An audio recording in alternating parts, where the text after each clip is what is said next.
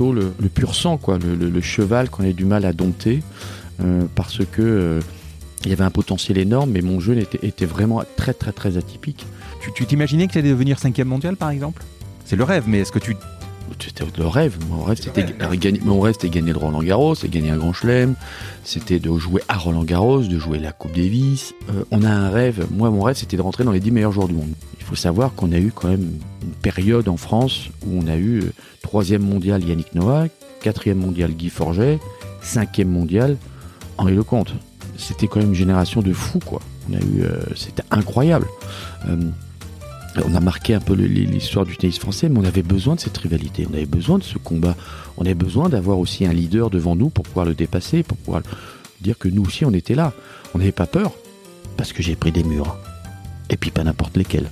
Que ça soit physiquement, que ça soit matériellement, que ça soit du jour au lendemain, on dit t'as plus rien. Moi je me suis toujours euh, dit mais comment je fais pour être toujours aussi positif?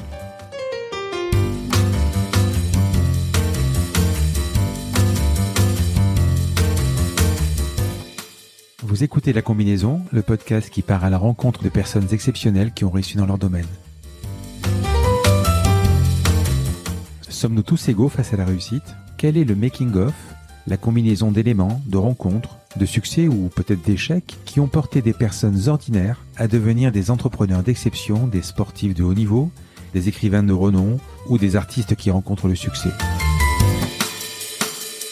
je suis Frédéric Azoulay, un passionné de podcast depuis plusieurs années et dirigeant d'une entreprise papeo.fr, une imprimerie en ligne réactive pour les professionnels et les revendeurs.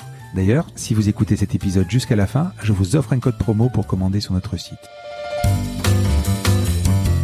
Ces parcours de vie me passionnent, me fascinent et je me suis toujours demandé ce qui faisait la réussite d'une personne. Je sillonne la France pour tenter de répondre à ces questions en rencontrant ces personnalités incroyables. Tous les 9 jours, je vous retrouve et je vous partage ces conversations passionnantes qui j'espère vous inspireront autant que moi. Bonne écoute. Bonjour Henri. Bonjour. Et en tant que tennisman, quelle chance j'ai de te rencontrer. Tu as marqué le tennis français dans les années 80-90. Mmh. En 1986, tu deviens le cinquième joueur mondial en simple et le sixième en double l'année d'après, sauf erreur. Parfait. Tu as cumulé les titres jusqu'en 1996. On t'a surnommé le gaucher puis alors j'ai trouvé quelque chose que j'avais pas, que je ne savais pas. On t'a surnommé le cimetière. Oui, cimetière aussi, oui, cimetière et puis un autre vengeur masqué aussi. Parce que ce que tu rencontrais, ceux que tu rencontrais, tu les mettais euh, KO. KO, voilà. Après, tu, as remporté les 24 heures sur glace de Chamonix. Oui. Puis tu as été consultant TV, radio. Là, tu es dans le coaching et dans le développement. On va parler tennis, Bien sûr. on va parler reconversion, on va revenir sur tes carrières évidemment, et pour faire hommage au nom du podcast sur la combinaison qui t'a porté si loin et si haut. Mais avant, on va parler d'Henri Lecomte lui-même. Mhm. Est-ce que tu peux me dire quelques mots sur toi et sur ton enfance? Ah, sur moi et mon enfance. Alors mon enfance, j'ai eu une enfance euh, assez euh, joyeuse, c'est-à-dire que bercé dans le sport, j'ai eu la chance d'avoir un frère et deux sœurs euh, plus âgés. Mon frère a 10 ans plus que moi, Ludovic. J'ai une sœur qui s'appelle Sabine qui a 8 ans et l'autre qui a juste 6 euh, ans de plus que moi, non, 4 ans de plus que moi, Frédéric. Hein et les deux derniers ben, euh, ont été, les trois derniers par contre, Sabine, Frédéric et Henri, on était vraiment dans le tennis. Ma mère était prof de tennis et on s'est retrouvés et j'ai eu la chance aussi d'avoir mon frère qui lui était plus un artiste euh, voulait devenir architecte, mais en fin de compte, il est devenu bah, prof de tennis. Euh, il a pris sa retraite bah, cette année. Et, euh, et on était bercés vraiment dans le tennis. Et mes deux sœurs ont été quand même championnes d'Europe cadette et junior de tennis. Donc ça ah, jouait. J'ai pas vu ça. Ça, on était, on était, oui, non, c'est longtemps, c'est vieux ça. Hmm. On était quand même une, famille qui aimait la petite balle jaune. Et moi, depuis ma tendre enfance, dans le berceau, je voyais des balles jaunes passer au-dessus de ma tête. Et je suis devenu complètement fou de ce sport, à tel point c'est que j'ai arrêté mes études à, à 14 ans. J'étais sélectionné avec, en équipe de France et avec la Fédération française de tennis à cette époque où on, est, on faisait le premier sport-études qui était à l'INSEP en 77-78. Et de fil en aiguille, eh ben, euh, j'ai continué et j'ai eu la chance. Et, et, parfois, il faut avoir un peu de chance. Il faut aussi la provoquer et rencontrer des personnes euh, qui, qui sont vraiment intéressés à moi, comme Yon Thiriac, à l'âge de, de, 15-16 ans et Mmh. qui euh, Ah oui. et là tout d'un coup bah tu pars dans le grand bain quoi avec euh, ce que fait aussi euh, de- des joueurs comme euh, comme Djokovic, comme Roger Federer ou même Rafa parce que là, maintenant il a vraiment son académie où bah, il prend sous son aile euh, certains jeunes pour pouvoir voilà leur, euh, les aider. Et euh, de fil en aiguille voilà. Et par la suite ben, euh, j'ai continué à faire ma- la carrière à être dans le sport et, et, et faire la carrière que j'ai fait c'est-à-dire 5 mondial gagner la Coupe Davis. Parce que ça fait 30 ans qu'on a gagné la Coupe Davis Mm. quand même. 91 donc euh, voilà. Ça passe tellement vite que c'est vrai hein, ce que me disait mon ce que dit mes parents c'est que tu vas voir plus tu vieillis plus ça passe vite. Et c'est vrai. Ouais. Et tu le vois déjà avec les enfants. Ah, avec les enfants, les enfants, ouais, tu les les vois encore enfants. bébés, quoi. Euh, tu les ouais bon, T'as combien d'enfants J'ai quatre enfants. Euh, j'ai euh, 14 euh, Marilou, 16 ans Ulysse, euh, 25 ans Luna euh, et euh, 35 ans euh, Maxime. Donc euh, c'est plus les bébés. Ouais. C'est autre chose. Là. grands On, ouais. on- on- on rentre dans une autre catégorie. Tu as grandi où? J'ai grandi dans le. où, euh, enfin, où Je suis né à Lillers, à côté d'Arras, Hum. euh, dans le nord de la France. Euh, comme on dit, tu pleures deux fois, la première quand tu arrives et quand tu repars. Une, une- une région extraordinaire. Et à l'âge de 4 ans, je suis venu ici en France. Pas en France, c'est marrant ce que je dis France. C'est vraiment en région parisienne, dans le Val-de-Marne, où là j'ai vraiment fait mes, mes, premières, mes premiers pas avec la, la raquette de tennis en bois contre un mur.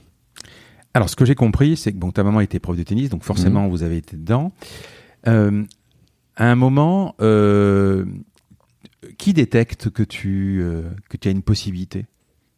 Euh, les classements, euh, les classements, c'est à partir de quel âge Le classement, quand tu deviens Bah, le- 30, le- 15 moi, J'ai fait 34, 6, moins 4 première série, donc Hmm. j'ai fait ça à l'âge de 12 ans. quoi. Euh, bah, comment on décèle ça Ça vient plutôt de, de- de mes parents. Moi, je Ouais. savais qu'à l'école, j'allais à l'école, par exemple, avec ma raquette ou mes balles de tennis.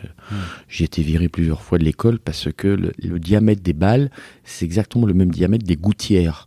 Donc, euh, lorsque je jouais Oui. tellement au tennis, c'est attends, faut la rechercher. ça. ça, là, toi. Ouais.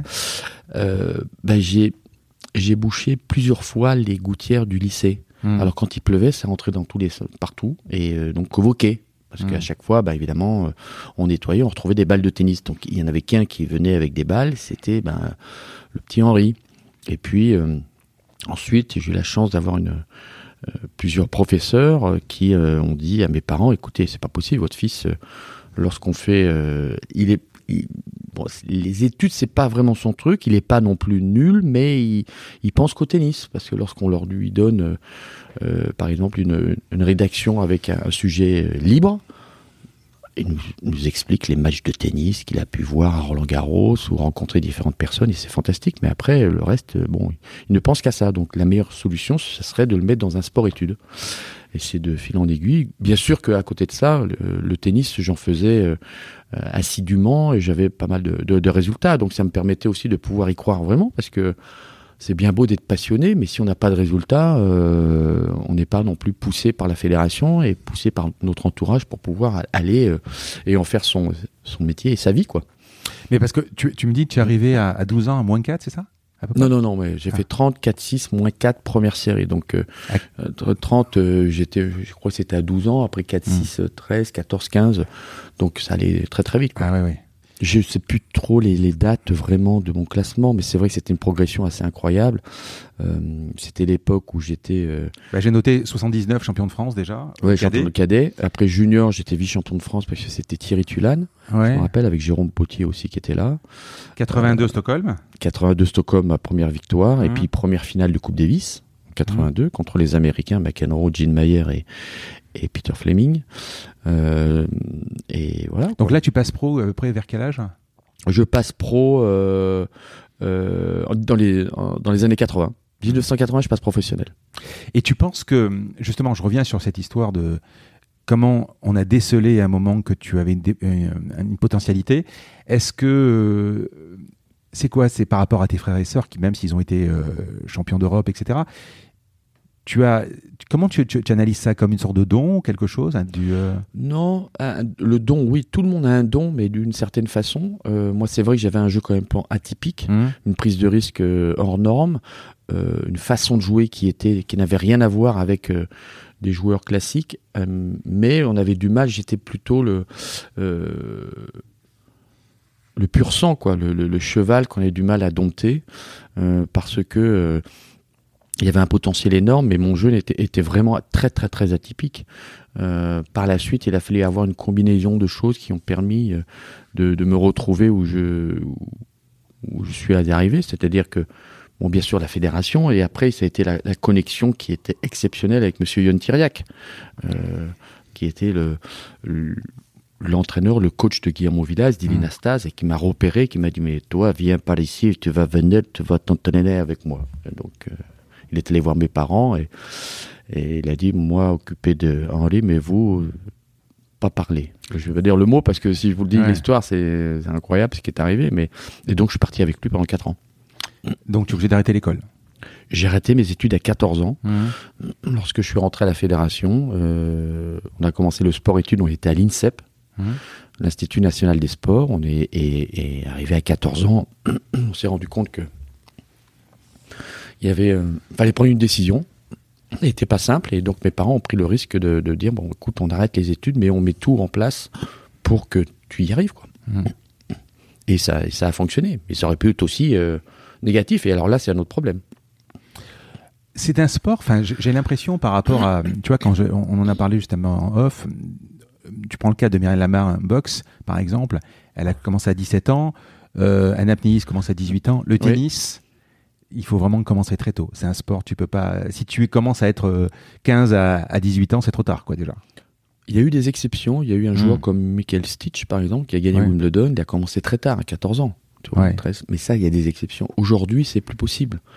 Euh, le tennis a tellement évolué que tu. Euh, tu n'as pas besoin de, au départ de beaucoup de maturité au tennis pour pouvoir progresser et et brûler certaines étapes. Là, on, parlait de certains autres sports, que ce soit euh, l'apnéisme, par exemple. Mm. On a besoin de connaître son corps beaucoup euh, encore mieux que qu'un joueur de tennis qui est quelque chose de. Déjà, tu joues pas ta vie, parce qu'en apnée, tu joues ta vie quand même. Mm. C'est autre chose. Il hein. euh, mm. faut être conscient de tout ça. vous allez me dire, dans le sport automobile, c'est la même chose. Oui, mais c'est totalement différent, parce que c'est euh, tu connais ta machine. tu connais ta machine aussi. T'as la machine, et puis mmh. si t'as une bonne machine, ça va. Si t'as une mauvaise machine, c'est moins bien. Mmh.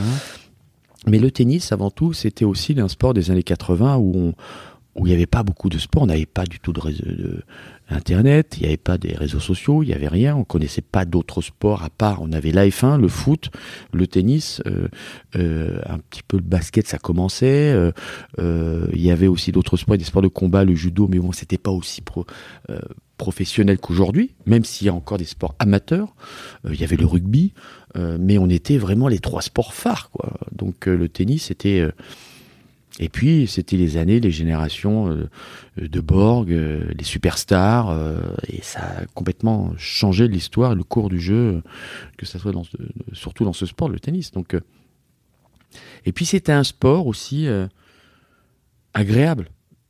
On va pas mmh. dire ludique, mais sympathique. On, on s'amuse. je me suis retrouvé moi à l'INSEP avec des d'autres sportifs de très très haut niveau, euh, dans le judo, en natation, où là tu nageais 6 euh, heures par jour, mais c'était. Ça n'a rien à voir avec aujourd'hui. Euh, quand tu te retrouves dans la piscine, tu nages pendant 6-7 heures. Non, puis en plus, le tennis, tu as ce côté, bon, évidemment grand air, mais tu as ce côté aussi où, une fois que tu as tapé des balles, tu fais un match, il y a le côté. c'est ce que je de dire, c'est ça. Tu t'amuses, tu t'amuses. quelqu'un. Ouais, ouais. C'est un combat, un combat, un combat de boxe. C'est sûr que le, que, le, que le vélo, par exemple, tu, tu, tu luttes contre la fatigue, contre l'épuisement. Même si tu es à l'extérieur et que tu, tu vois un peu de paysage, mais je ne le vois pas. J'ai fait un peu de vélo quand tu es dans le dur, c'est un, sport difficile. C'est un sport difficile. Tu l'aimes bien le paysage. Le foot, c'est comme ça à peu près. Le foot, oui, tu t'amuses aussi. Quoi. Mais tu, tu joues avec des copains. Tu hum. T'es pas seul. Nous, on est seul. Ouais. Et en plus, on joue contre quelqu'un. Euh, c'est un combat.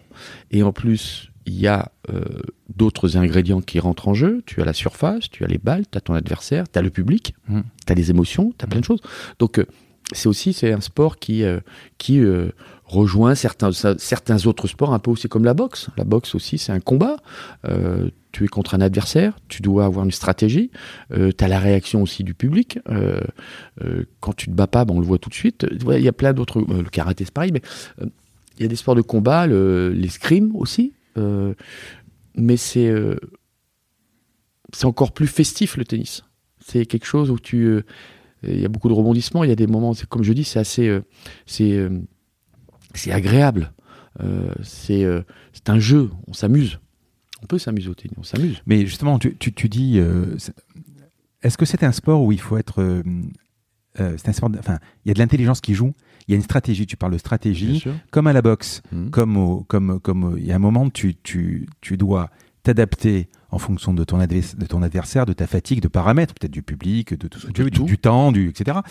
Tandis que le foot, par exemple, tu as la stratégie de l'équipe, de l'entraîneur, mhm. et tu as quand même, tu, si tu, alors quand tu, quand es très bon, euh, c'est une chose, mais à un moment, tu as le collectif qui peut pallier à une erreur, à une fatigue, etc. Au tennis, tu es seul, et euh, on va en parler également, tu as le mental, il y a plein de facteurs. Est-ce que tu peux dire qu'il y a une, sorte, il faut être obligatoirement un stratège intelligent? Bah, Le tennis, c'est un jeu d'échecs. C'est un jeu d'échecs. un jeu d'échecs. Le tennis, tu as des jours où tu arrives en pleine forme et tu vas faire un match euh, exécrable parce que bah, tout d'un coup tu te crois trop en confiance, ça va pas. Puis il y a des jours t'es un petit peu, t'es pas bien, un peu fatigué, un petit peu malade. Et puis au contraire là tu vas faire un match exceptionnel. Euh, il faut être aussi euh, s'adapter à son adversaire. On a en face un joueur qui joue d'une certaine façon et puis lui aussi doit aussi modifier par moment sa façon de jouer. Donc toi c'est une remise en question à chaque fois. Euh, tu as les conditions de jeu, tu as le public, tu as des émotions, tu as les émotions de ton adversaire, tu as les émotions aussi que tu peux voir dans le, euh, dans le public, dans ton entourage. Tout d'un coup, tu vois quelqu'un qui arrive que tu peux avoir, tout d'un coup, tu commences à prendre la tête, ça peut arriver, et tu sors du match. En sport collectif, tu as toujours la possibilité de d'être soutenu par euh, euh, tes partenaires. Tu peux avoir aussi, on le voit aussi dans certaines équipes, et encore plus aujourd'hui, beaucoup d'individualités qui ont du mal à se mettre et avoir une osmose avec son équipe parce que ben euh, il y a aussi l'ego. Euh, c'est totalement différent et on, euh, un sport individuel peut devenir aussi un sport collectif comme nous on a eu dans le tennis avec la Coupe Davis. C'est pour ça qu'on a gagné aussi avec Guy il y a 30 ans cette Coupe Davis à, à Lyon parce que ben, on a réussi à tous ensemble à, à s'unir et c'est pas simple parce qu'il y, a quand même trois mecs, euh, quatre mecs avec euh, de certaines euh, personnalités et donc de faire abstraction et surtout de, tout mettre de notre côté pour pouvoir bah, passer ce cap supplémentaire et gagner et marquer l'histoire. Si on revient à cette période quand tu es, tu petit, tu vas jouer donc sport études, tu vas jouer de plus en plus. un moment, tu, joues parce que tu adores ce sport et à un moment, c'est pas trop. Tu n'as pas un moment de te dire il faut que je, vive une jeune. Enfin, tu flingues pas un peu ton adolescence ou ta jeunesse que sur les terrains? Vous savez, quand on a une détermination, quand on est passionné dans ce qu'on fait, bien sûr qu'on a des périodes très difficiles. 13, 14, 15, c'est compliqué. C'est l'adolescence, c'est les copains, c'est les copines, euh, c'est les sorties, c'est j'allais moi je joue au tennis, je joue au foot. À un moment, j'ai arrêté de jouer au tennis à l'âge de ouais, 11 ou 12 ans parce que j'avais marre, je voulais jouer j'ai joué au foot et j'ai repris le tennis parce que j'étais vraiment passionné dans ce, dans ce sport-là et que j'étais déterminé. Mais j'ai eu des moments très très compliqués, très durs. Euh, des petites blessures, euh, parce qu'aussi c'est l'âge où on grandit, euh, où ben, son corps change, évolue, on doit s'adapter. je travaillais un peu plus que les autres parce que j'avais des faiblesses. D'ailleurs, ça s'est malheureusement confirmé parce que j'ai eu trois opérations du dos. Voilà, puis c'était le début de la, du, du, sport professionnel. Mmh. Vraiment. Euh, Aujourd'hui, euh, dans chaque sport, ce sont des Formule 1. C'est-à-dire qu'on est capable d'analyser le corps humain d'un sportif de haut niveau et de dire, voilà, dans quel domaine il doit travailler. Nous, on savait rien. Hein. Donc on y allait. On y allait à fond. Et par moments, c'était dur, c'était compliqué parce qu'on n'arrivait pas à, analyser suffisamment euh, le, le mental du sportif pour, pour lui dire, bon ben voilà, fais comme ci, fais comme ça. Mais bon, on était plus dans des, des, des méthodes, un peu la méthode Coué, c'est-à-dire euh, c'est bon, tout va bien, je vais bien, tout va bien. Ma mère était comme ça. Nous, les chez les Lecomte, euh, on parle pas beaucoup, hein. Hmm. on parlait pas beaucoup, donc il fallait plutôt serrer les dents. Et, et puis après, c'est ta détermination, c'est toi. Et Mais ton, ton but, c'était d'être, euh, de gagner euh, le tournoi dans lequel tu jouais, d'être, de monter en classement, de devenir euh, euh, pro ou de, d'aller de, de jouer avec les grands, donc à l'ATP et de devenir professionnel, enfin nu- numéro un mondial. À l'époque, c'était quoi ton but? bah, mon but, Tu c'était t'imaginais que tu allais devenir cinquième mondial, par exemple? C'était le rêve. Rêve, C'est le c'était rêve, mais de est-ce que gagner- tu- Mon rêve, c'était gagner le Roland Garros, et gagner un grand chelem. C'était Hmm. de jouer à Roland Garros, de jouer la Coupe Davis. De, vous savez, tout d'abord, on, on fait étape par étape. Euh, on a un rêve. Moi, mon rêve, c'était de rentrer dans les 10 meilleurs joueurs du monde. Déjà, ça, c'était la première chose. Je rêvais d'être dans les 10 meilleurs. Parce que c'est, euh, c'était mon but ultime. Et puis, euh, au fur et à mesure, et ben, ça grandit. Hein. Et puis, euh, on travaille, et puis on commence à prendre conscience euh, et confiance en soi. On, on, on y croit parce qu'on est, voilà, on est une personne qui, qui lâche rien. Pour arriver où, on est arrivé, il faut pas lâcher. Alors, il y avait des périodes très, très difficiles. Mais c'est pas tout le monde qui arrive cinquième mondial ou qui, euh, euh, voilà, qui arrive dans, son sport et arrive quand même à, un résultat aussi. euh, je, peux être fier de moi, d'un côté, mais moins fier parce que j'aurais, préféré gagner un grand chelem. Mais j'ai gagné la Coupe Davis, donc je suis quand même assez fier par rapport à ce que, ce que j'ai pu euh, entreprendre et faire, malgré les, malgré les blessures, parce qu'il y a aussi ça. Il y a beaucoup de sportifs de haut niveau dans n'importe quel domaine qui arrêtent sur des blessures et sur des accidents, sur euh, euh, des moments qui, euh, bah, voilà, donc c'est c'est c'est c'est pas simple. C'est il y a on, beaucoup on se rend pas compte parce que des sacrifices C'est c'est aussi. une partie qu'on va aborder tout à l'heure, la, la reconversion, la fin d'une carrière. Mais c'est vrai que quand tu as une fin de carrière comme toi, où tu peux prévoir une reconversion, par contre, quand tu as une vraie blessure, ta fin de carrière, elle peut être immédiate, du jour au lendemain, et c'est terminé, quoi. On a beaucoup de sportifs qui Mm. ont arrêté sur des sur de la casse, comme on dit, Mm. où ils se sont cassés et ils ont plus- jamais plus C'est fini, ouais. revenir. Donc euh, ça, c'est très frustrant, c'est dramatique. Moi, ça m'est arrivé, euh, mais j'ai réussi euh, euh, avec beaucoup d'acharnement et de et, et surtout d'abnégation de se dire bon, non, là, il faut y aller, il faut on va on va puiser. Le corps humain est une machine extraordinaire. On est capable de se sortir de situations incroyables parce que parce que ben euh, le cerveau est, une est, une puissance extrême que j'ai appris à connaître euh, bien après ma carrière grâce à grâce à Maya mais euh, on est capable de pouvoir euh, bah, surmonter des choses ex- extraordinaires mais la blessure euh, l'accident ça peut arriver à tout le monde que ça soit sportif de nouveau ou être humain on peut être dans la rue euh, traverser et puis voilà donc euh, c'est pour ça qu'il faut faire attention mais encore plus que lorsqu'on est sportif de haut niveau bah, il y a beaucoup de choses qui rentrent en, jeu. Euh, Il y a soi, mais il y a aussi les autres. Parce qu'au tennis, on joue contre quelqu'un d'autre. et puis après la préparation, et puis il y a tellement de facteurs qui rentrent en jeu. On va parler des grands chelems. Est-ce que tu peux me dire quand ça commence, euh, à peu près? Ah bah, Sachant que tu bats, il semble que tu bats Noah en 85, c'est ça? Oui, je bats Yannick Noah en 85, mais avant, il y a eu bien sûr d'autres. euh, D'autres essais, des, des, des premiers tours perdus contre Peter McNamara qui me manque terriblement parce qu'il nous a quittés malheureusement d'un cancer, qui est un homme extraordinaire que j'ai pu euh, partager ma vie, un Australien qui euh, euh, j'ai perdu contre lui au premier tour ici à Roland Garros. C'était le début, c'était en junior. euh, j'ai gagné Roland Garros junior par exemple. Euh, ça a été un moment extraordinaire parce que c'était sur le central. Euh, c'était à la fin de la, la finale Borg-Geruletis qui a été jouée en 1h20. Donc ils ont décidé de faire jouer la finale junior sur le central. Et je gagne. Et là, c'était un moment extraordinaire parce que ben, tu gagnes les juniors, mais après, tu, ben, on te jette dans le grand bain avec les requins. Toi, il faut que tu nages et il faut que tu essaies de t'en sortir. Donc tu passes après. euh, Ah oui, tu, passes, tu passes dans les, dans les seniors. Seniors, ouais. D'accord. Là, c'est autre chose. Hmm.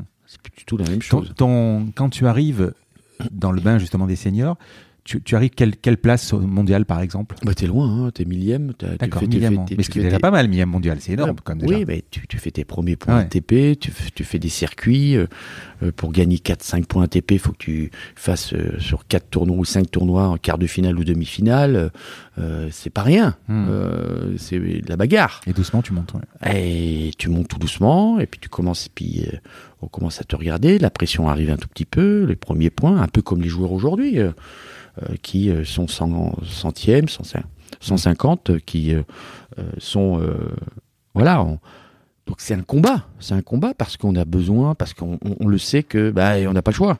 Et puis surtout, c'est un... On rentre dans une autre dimension. Voilà, Euh, les juniors, c'est voilà, les qualifications, c'est bien. Mais après, lorsqu'on est dans le grand bain, euh, ça va beaucoup plus vite. Ça fera plus fort.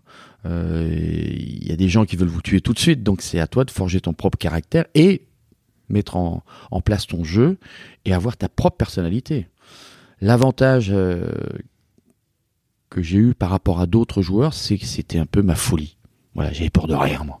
C'est pour ça d'ailleurs j'ai toujours eu euh, de bons résultats contre les meilleurs joueurs du monde parce que moi c'est il a deux bras, deux jambes, une tête. euh, C'est pas parce qu'il est un premier mondial que je peux pas le battre. J'avais plus de soucis quand je jouais des gens qui étaient 150 ou 200 par la motivation par moment. Euh, mais euh, pour jouer les meilleurs joueurs du monde, j'ai jamais eu de problème. Et au contraire, c'est pour ça qu'on m'appelait, euh, comme vous l'avez dit au départ, le cimetière. On jouait Henri Lecomte, on pouvait non, faire attention. Là, c'est danger. Et euh, donc, c'était, c'est- ça, c'était une grande force, je pense. Parce que, voilà, euh, pas de problème. Moi, j'y vais, je fonce, j'attaque. En 85, tu bats Noah en, huitième de finale. Ouais. Euh, il avait gagné Roland Garros en 83. Euh, comment ça se fait qu'un qu'un finaliste, euh, on ne devient pas finaliste pour rien, on ne gagne pas Roland Garros pour rien Comment ça se fait que bah, il est battu d'un coup en huitième de finale euh, Il y a un problème de constance? Non, je crois qu'il y a eu aussi. Il faut savoir que Yannick, moi, il m'a beaucoup apporté. Et au contraire, euh, je crois que je suis arrivé au cinquième mondial grâce aussi à Yannick parce qu'il m'a poussé. C'était le grand frère. Hmm. Je voulais le battre. Euh, on a gagné en double en 1984 à Roland Garros, tous les deux. Hmm. On était vraiment potes. Mais il y avait quand même une rivalité qui était, qui était saine, importante, et qui nous a permis à tous les deux de pouvoir dépasser certaines choses. Donc 84, le battre à Roland Garros dans son jardin en 5-7, 6-1 au cinquième, euh, ça a été une image assez forte, qui était importante pour moi aussi. Et, et par la suite, ben, on a vu 85, 86, ma meilleure année, où euh, il faut savoir qu'on a eu quand même une période en France où on a eu euh, troisième mondial Yannick Noah, quatrième mondial Guy Forget, cinquième mondial Henri Lecomte. Donc, euh, c'était quand même une génération de fous, quoi. On a eu, euh, c'était incroyable.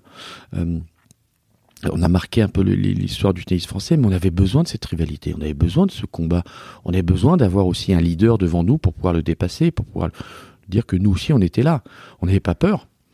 Et euh, je crois que c'est important, c'est tellement euh, euh, logique et, comme je dis, important d'avoir ce, cette période-là parce que bah, on a besoin de battre les leaders, quoi. Il nous faut, et on devient plus fort. Justement, tu, tu, vous étiez ces trois-là. Euh, Aujourd'hui, qu'est-ce qui s'est passé? Je, je m'explique. hein.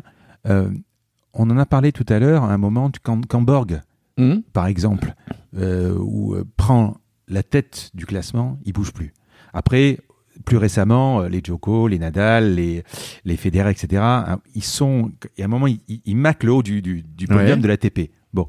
Euh, Qu'est-ce qui se passe? Pourquoi nous, depuis quelques temps, depuis quelques années, depuis ces années-là, justement, on n'y arrive pas, on oscille, euh, on, on arrive en demi-finale, on, on perd. On n'a pas vraiment de, de grands joueurs, alors qu'on est quand même, il n'y a pas de raison, on est une grande nation. On va pas dire qu'on n'a pas eu de grands joueurs, on a eu une génération incroyable, on a Ouais. eu de bons joueurs et, et qui ont été dans les dix meilleurs joueurs du monde. Mmh. Euh, on a eu de son gars euh, Joe qui a été cinquième mondial, euh, finaliste de l'Open d'Australie, demi-finale à Roland Garros. Euh, ce qui est important, c'est aussi de savoir ce que veulent les joueurs. Après, c'est pas simplement nous. Moi, j'étais assez critique à un certain moment Mhm. sur nos joueurs. euh, parce que je me disais, mais pourquoi ils veulent pas vraiment euh, aller encore plus loin? Je crois qu'avant tout, il faut respecter. Ils ont fait leur carrière, qui ont été, euh, pour certains, une bonne carrière. Mais pour aller dans les cinq meilleurs joueurs du monde pour gagner le tournoi Grand Chelem Et rester. et rester, c'est une autre dimension. C'est d'autres sacrifices, c'est d'autres, euh, une autre organisation, une autre volonté que certainement ils n'ont pas voulu faire. Parce que. euh, et puis aussi, il y a eu des blessures, et puis aussi, il y a eu toute une organisation, qui, une mise en place qui. euh, euh, voilà qui est propre aux, joueurs professionnels, mais qui doit prendre sa propre décision. Après, ils ont eu aussi une génération de fous. Vous allez me dire, oui, mais bon, les autres, les autres l'ont fait. de me vous voyez là, hein, donc. euh, Oui, de non, mais pas- non, ouais, vous allez ouais. me dire, je dis, je Ouais. parle de, des, je dis pas pour euh, pas pour toi, mais je dis pour vous, les, les gens. Mm. Oui, mais on a comme une génération incroyable, mais ça n'a pas empêché un, un Stan Wawrinka de gagner trois grands chelems, de de- d'avoir un Andy Murray quand même de gagner Wimbledon et les Jeux Olympiques et l'US Open, euh, un Del Potro. Donc il y a eu quand même certaines opportunités. Il y a eu, mais après c'était des sacrifices. Euh, il faut leur poser la question. Non, mais c'est ce que tu dis, toi y compris. Tu dis, mon rêve petit, c'était de de devenir dans les dix premiers joueurs mondiaux. Ouais. Mais on a l'impression que les Français, c'est un peu touch and go. C'est- euh, ils vont toucher les cinquièmes, quatrièmes, etc. Et ensuite, ils s'en vont. Tandis que les, les Borg, ou alors peut-être les, les, les- les Nadal, quand ils ont passé ce, ce- ce plafond de verre, ils restent. Après, il y a- y, y plein de choses qui, qui vont faire. Non, alors vont- bien ouais. sûr, après là, c'est la, la mentalité. C'est le mental, voilà, c'est la ça. mentalité. Après, c'est le mental qu'on travaille très peu en France. Mm. De toute façon, euh, surtout dans le tennis, c'est une catastrophe. Euh, Ah oui. Même si euh, on va me dire si on a mis ci, on a mis ça, on a mis certaines personnes, je pense qu'on est vraiment bien loin des autres, des autres nations. Euh, mais le plus dur, c'est quoi? C'est pas d'arriver cinquième, c'est d'y rester. D'y rester, c'est de travailler deux fois plus, c'est de travailler chaque année quand on voit des joueurs comme, comme on a pu voir, une génération de fous, là, les, les, trois Avengers euh, euh, entre, entre Rafael Nadal, euh, Novak Djokovic et Roger Federer, 60 grands chelems à, à, à 3, parce que chaque année ils se en question. Et, ils ont fait. Ils se sont ajustés. C'est exactement comme des pilotes de Formule 1, comme chaque écurie. Chaque année, une voiture, on devait dessiner une nouvelle voiture. C'est comme euh, les écuries, les, les, les meilleurs au monde, ben, ils arrivaient toujours à sortir les, les bonnes bagnoles. Mm. Ben, eux, c'est pareil. Eux, ils ont été capables de s'adapter, de travailler, de, de modifier leur service, de modifier leur coup droit. On a vu un Rafael Nadal avec sa façon de jouer qui était quand même euh, très atypique, euh, être capable de pouvoir progresser chaque année. Et ils l'ont tous fait. Ah, Nous- il est, il est nous- dingue, ce mec, il est, il est incroyable. Oh, ben, ils sont, les trois sont incroyables. Ouais, ouais, mais lui encore plus, parce que c'est vraiment J'ai l'impression qu'il il- se tue sur chaque balle. Non, non, mais il frappe à 120%. Ouais, à Donc, chaque- euh, sur chaque balle. euh, c'est, euh, Hum. pour moi, c'est.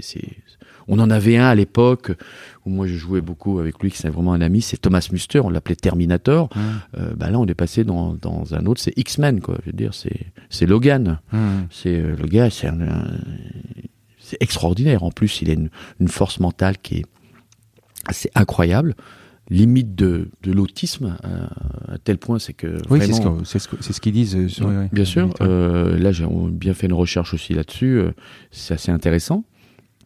Mais euh, après, c'est c'est un choix personnel hein. et une organisation. Est-ce que, par ton coach, etc., est-ce qu'il y avait une tactique, le compte? Est-ce que tu avais une trame euh, quand tu arrives sur un match Est-ce que comment ça se passe? Tu évidemment, tu dois regarder. À l'époque, c'était des vidéos, les vidéos des matchs, euh, les, les faiblesses. Tu regardes à un moment. Comment tu vas adapter à chaque fois euh, Ou tu as vraiment une trame générique euh, On a tous une trame générique, on a tous notre propre jeu, mais l'avantage avec moi, euh, et même moi, je me surprenais par moments.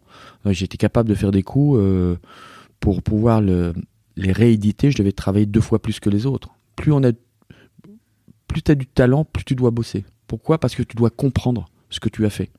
Euh, des joueurs de foot comme euh, Ronaldo, comme euh, Messi, ils bossent plus que les autres. Jean-Pierre Papin, par exemple, c'était l'époque, on était hum.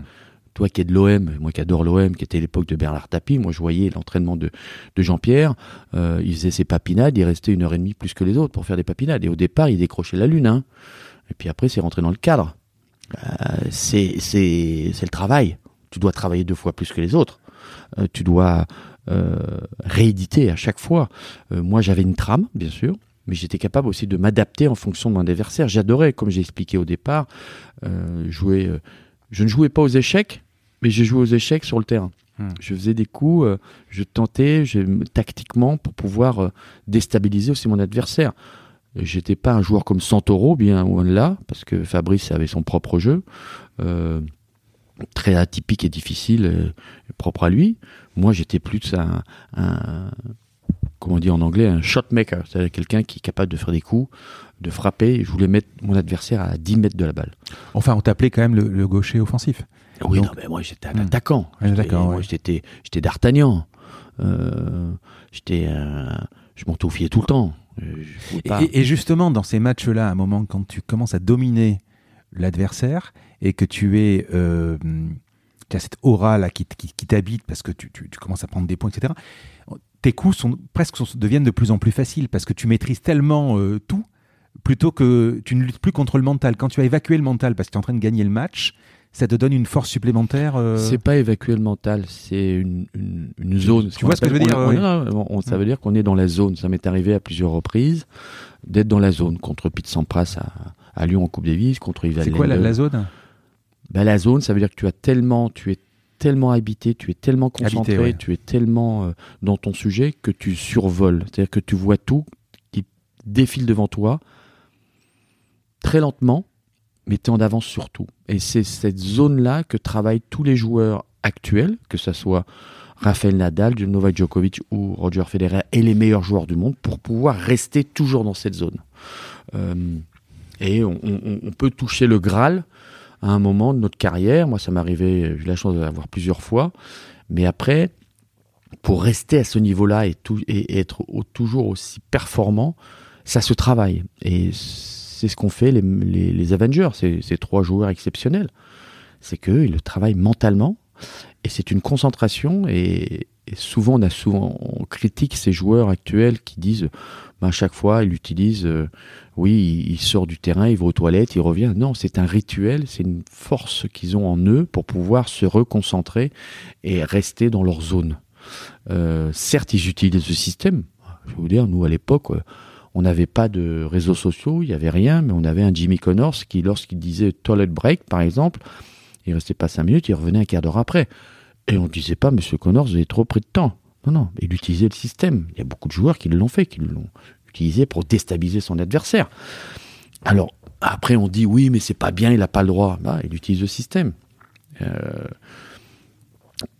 Après, ce sont des joueurs qui ont besoin d'un certain, euh, un certain, comme je dis, rituel, une certaine force pour pouvoir se, reconcentrer et, et retrouver son espace euh, que tu as sur le terrain et, et pouvoir dominer ton adversaire. Mais tout joueur et tout sportif de niveau, aujourd'hui, essaye de retrouver cette zone-là. Pour être C'est marrant pour ce terme dominer. zone. Je vois exactement ce que c'est. C'est une zone.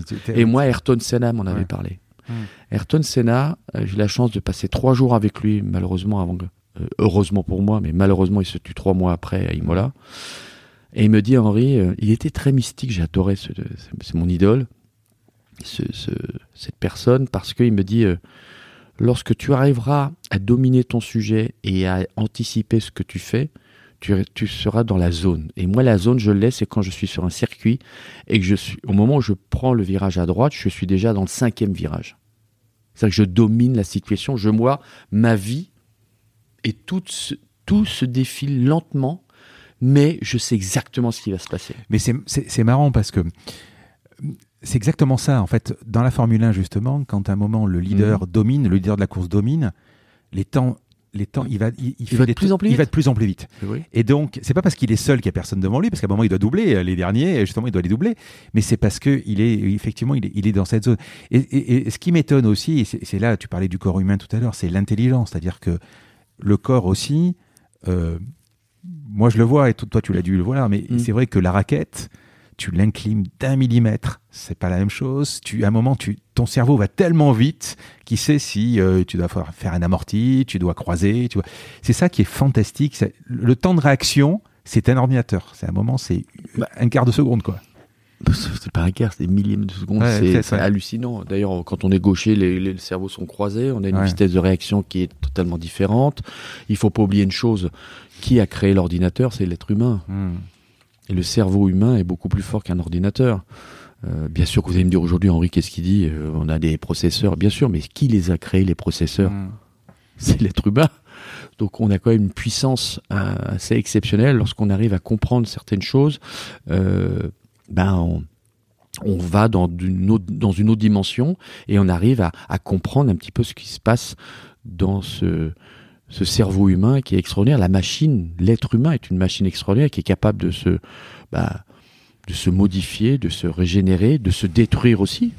Hein, euh, chaque maladie, chaque euh, malheureusement, on a tous en nous euh, les maladies, mais on les déclenche par bah, malheureusement des, des émotions, des chocs qui peuvent aussi être terribles pour le corps humain. Donc quand on connaît ça, moi je vois, j'ai eu trois hernies discales opérées, j'ai eu pas mal d'opérations aussi, et quand on voit que on arrive aussi de la douleur à, comprendre comment la gérer, euh, c'est quand même assez extraordinaire. Donc l'être humain, on ira toujours encore plus loin. Euh, on voit par exemple dans apnéistes, les apnéistes, qu'est-ce qu'ils font là encore le- les records du monde de, pouvoir euh, descendre aussi profond sans oxygène, de pouvoir connaître, de pouvoir bah, dépasser certaines limites, que ça soit en Formule 1, que ça soit aussi montagne, euh, euh, parce que l'être humain est, est une machine de, de fou. Et c'est ça qui est génial. Moi, j'ai appris à, j'apprends à me connaître encore plus euh, chaque jour parce que je, travaille un petit peu dessus. Vous allez me dire, putain, Henri, on aurait pu penser ça. Non, parce que j'ai essayé de comprendre pourquoi je, pourquoi j'ai fait ça, pourquoi j'ai joué tellement bien à un certain moment, puis j'arrive pas à le rééditer, pourquoi j'arrive pas à, le, à, à re, je ne peux pas dire retransmettre, mais oui, à rééditer, à refaire encore une fois, un jour, deux jours, un jour, deux jours, trois jours, euh, voilà. Et ça, c'est apprendre à se, à se connaître. Et c'est intéressant tout ça. Tu t'y connais en apnée? Euh, non, non, mais moi je suis fasciné. Voilà. Parce que moi, j'ai appris quelque chose. Je, je, je citerai le nom, de, je me souviens plus de, de l'épisode, c'est 15 Moi je me souviens du film Léon, qui a été un film extraordinaire de, de Luc Besson. Euh, Avec- Bleu. Grand, euh, ouais, Léon. Euh, pardon. Pourquoi je dis Léon? Parce que je pense à Léon. euh, Le Léon, film, c'est a- Grand Bleu, c'est avec euh, Jean Reno. Mais c'est pareil, Léon, je crois qu'il y a un film. Léon, c'est avec Léon, c'est Jean Reno aussi, mais c'est c'est aussi de Luc Besson. Mais c'est vrai que le Grand Bleu, il a marqué l'histoire. Ouais, ouais. Et, et à plusieurs reprises, d'ailleurs, on, on fait pas mal de blagues. On dit, moi, quand je joue avec des potes au tennis ou, ou je fais du sport, je dis, arrête de faire ton Jacques Mayol, quoi. Hmm. Respire. Euh, quand tu frappes dans la balle, voilà. Pourquoi? Parce qu'on est en apnée à chaque Ouais. fois quand on fait un effort. Et bien au contraire, on doit respirer. Euh, mais mais c'est vrai que c'est c'est fou, c'est dingue, quoi. Un truc de fou. Je, te dis ça parce que quand j'ai, euh, je savais pas, moi, Mm. évidemment, je, je, je, je con- c'est des contrats en fait, si tu veux, quand euh, ils vont plonger, Oui. mettons à 110 mètres, Mhm. ils, ils font un contrat. Ils peuvent pas aller à 114. Euh, Ah non, non, ouais, Voilà. c'est vraiment au millimètre. Hein. C'est parce que à un moment, sinon c'est trop dangereux comme sport. Ils vont toucher le 110 et puis ensuite ils, doivent remonter. Il y a un protocole pour remonter avec des sites, etc. Pour... Mais si tu veux, c'est pour éviter qu'il y ait des morts parce que sinon tu à 110, tu te dis j'ai encore de l'oxygène. Le problème c'est qu'il faut il faut remonter. Bah oui, parce que l'être humain, euh, le cerveau, le sang, euh, comment l'oxygène dans le sang, Ah ouais. euh, si tu remontes trop vite, t'exploses. C'est fini. Ouais, fini. Après, c'est physique, mais bon. 1988, match contre Villander. Mhm. Donc euh, tu avais déjà rencontré euh, Mats Villander dans ce J'avais en 85 hein, ça? Ouais, 85, j'ai fait un très bon match, j'ai perdu en 4-7. Hum. Je l'avais rencontré en 82 aussi, je l'avais battu chez lui en, en Suède. J'aurais préféré le contraire, le perdre en Suède et gagner à Roland. Et, et 88, euh, la descente aux enfers. Alors Mats Villander, donc toi tu as à l'époque tu es 9e mondial. Mhm. Euh, tu l'as, tu l'as jamais finalement battu. Non, sur terre battue. Voilà. Et justement, sur une déclaration euh, juste après, Mats Villander dit euh, J'aurais préféré, j'étais, j'aurais préféré rencontrer Yannick Noah qu'Henri Lecomte. Euh, tu l'inquiétais en fait. Tu, tu l'inquiétais. Alors, je voudrais qu'on parle de cette rencontre et de me dire ce qui s'est passé, comment tu l'as vécu, etc. Voilà. Oh bah, c'est un match terrible pour moi. C'est Mm. encore toujours une petite souffrance parce que perdre à Roland Garros en finale, c'est. J'aurais préféré perdre en demi-finale. Mm. Euh, C'était un match très très compliqué, très dur. Je l'ai joué euh, dix mille fois euh, la veille. Euh, j'ai gagné, j'ai perdu. euh, euh, C'était un match euh, d'une d'une violence extrême pour moi parce que je l'ai pas vécu du tout de la même façon. Premier set, bon, je joue pas mal, je sers pour le set. Je perds 7-5 et après c'est la descente aux enfers parce que j'arrive plus tout d'un coup. C'est exactement comme un ballon de baudruche. Mm. Plus du tout dans le match, le public contre moi, un match, euh, une journée un petit peu euh, à la façon Hitchcock. euh, de- il fait gris, petite pluie, le public qui commence à, me siffler, je finis, je perds. Bon bah voilà, je fais quand même un, bon résultat parce que c'est finale de Roland Garros. Et là, je prends le micro et je m'exprime en disant j'espère que vous avez compris mon jeu. C'est pas un jeu facile, mais moi je pensais de la des 15 jours, j'avais complètement oublié la finale. Et puis, puis je réponds à, à une personne dans le public, donc c'est pris d'une façon un petit peu euh, On l'entend pas trop. Enfin, dans le non, discours. t'en pas trop, mais c'est une façon un On peu arrogante. Mmh. Euh, Oui, mais très bon, très arrogant. Tu es encore dans le match. Ouais, je suis encore. J'ai surtout envie de me partir et de me cacher comme petite souris, comme ratatouille, Mm. quoi. De partir, quoi. Et, et s'ensuit euh, une catastrophe, une année, une année très très très difficile pour moi, euh, où euh, bah, après, pendant 15 jours, je pouvais même pas sortir dans la rue acheter une baguette de pain. hein. Je me faisais insulter par tout le monde, des noms d'oiseaux. tu es comme le, tu es comme le, le joueur de foot qui rate le penalty, qui perd la Je suis finale. exactement Ouais. Non, je suis exactement comme le joueur qui était euh, David Ginola, si vous vous rappelez d'un match où on joue contre. Euh, Je suis pas très foot, moi, mais bon. Pas très foot.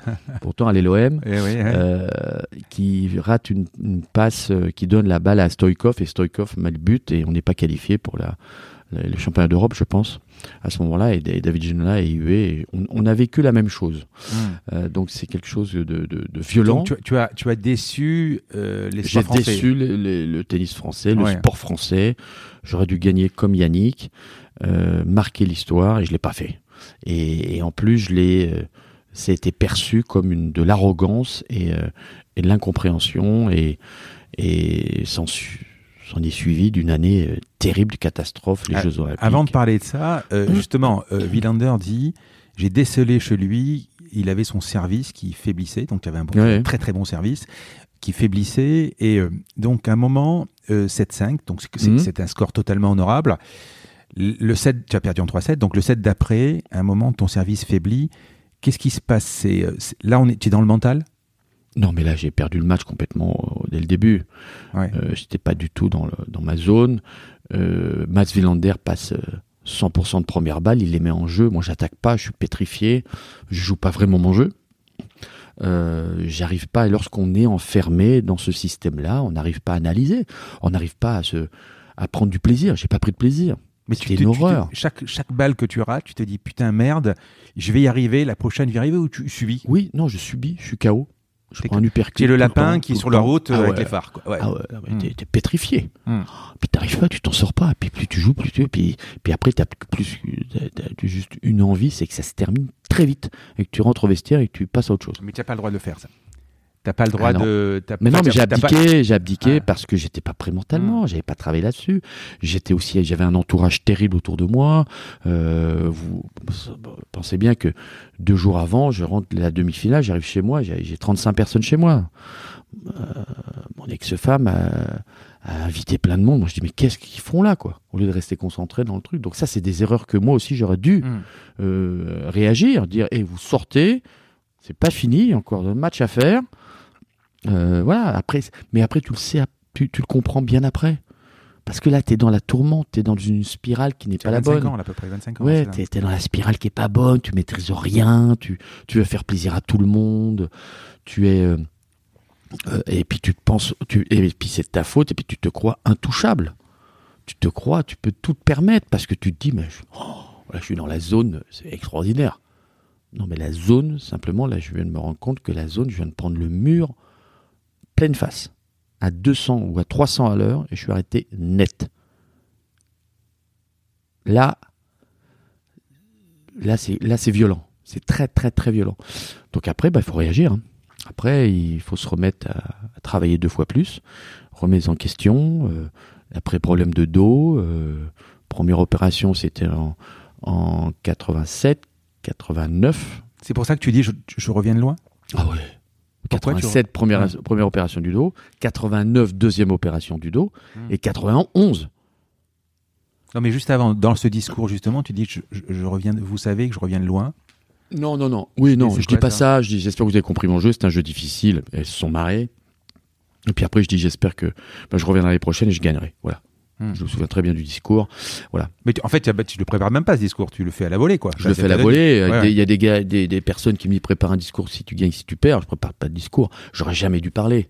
Je dis bravo Matt, tu as bien joué. Et puis voilà, ça, ça serait passé comme une lettre à la poste. Hmm. Mais là, une erreur encore. Mais, mais c'est pas grave. Et, Mais on apprend on ouais. apprend ces Et tu erreurs. dis, tu dis aussi, euh, Mats m'a m'a fait mal jouer. bien sûr. Pourquoi? Parce qu'il a un jeu complètement atypique qui me fait mal jouer. Hmm. Il, il me ramène la balle encore plus haute, euh, il me fait jouer la, la- la balle supplémentaire, et il me provoque. Voilà, c'est pas un joueur, c'est pas quelqu'un qui va frapper ou qui va prendre des risques. Au contraire, lui, il, place ses petits pions, jeu Hmm. d'échecs. Et il le fait très bien sur terre battue. Il n'a pas gagné comme une fois Roland Garros pour rien. Donc, euh, et, et- et après, euh, avant, pendant, etc., vous vous appelez euh, entre vous? Enfin, à On l'époque, il n'y est avait pas les portables, Avec mais... Mats, euh, on se voit, on est potes, on joue au golf, on voit de temps en temps, il y a toujours beaucoup, il y a, il y a beaucoup de respect et d'amitié. Mais euh, on n'est pas, euh, on s'appelle pas euh, tous les jours. non, mais allez, après le match, vous êtes... non, fini. euh, non, non, après le match, non. Après, on s'est joué plusieurs fois, Hmm. mais non, non, après le match, non. Il n'y a pas eu de vraiment de. On est, on est toujours sur le circuit, donc on, on se joue quoi. On, on va passer. Euh, J'ai eu l'impression qu'il qu'il- qu'il t'a coûté cher moralement. euh, je Ah, pense. ça a été terrible. Ouais. Cette année 88 a été. Alors justement, qu'est-ce qui se passe après cette finale? Donc tu rentres chez toi. Bah, euh, Après cette finale, je rentre chez moi. euh, J'ai qu'une envie, c'est de, rester chez moi de pas sortir. Donc parfois Mm. je sors, mais je rencontre des gens, me fait bravo. euh, Vraiment, t'es qu'un voilà, tous les noms d'oiseaux. T'es C'est-à-dire que les mecs, ils ont les Ah couilles ouais. dans, dans la rue de te dire. ouais, ouais, C'est- violent. hein. Et euh, donc heureusement, je pars tout de suite en Angleterre. Par la suite, après, il y a les Jeux Olympiques. Évidemment, lorsque l'on commence à faire une boulette, on en fait une deuxième. Euh, mal conseillé encore une fois. J'écoute les, les personnes. Je vais pas au village olympique. Je- C'est à Séoul. Je me mets dans un hôtel et je perds au premier tour contre un Coréen.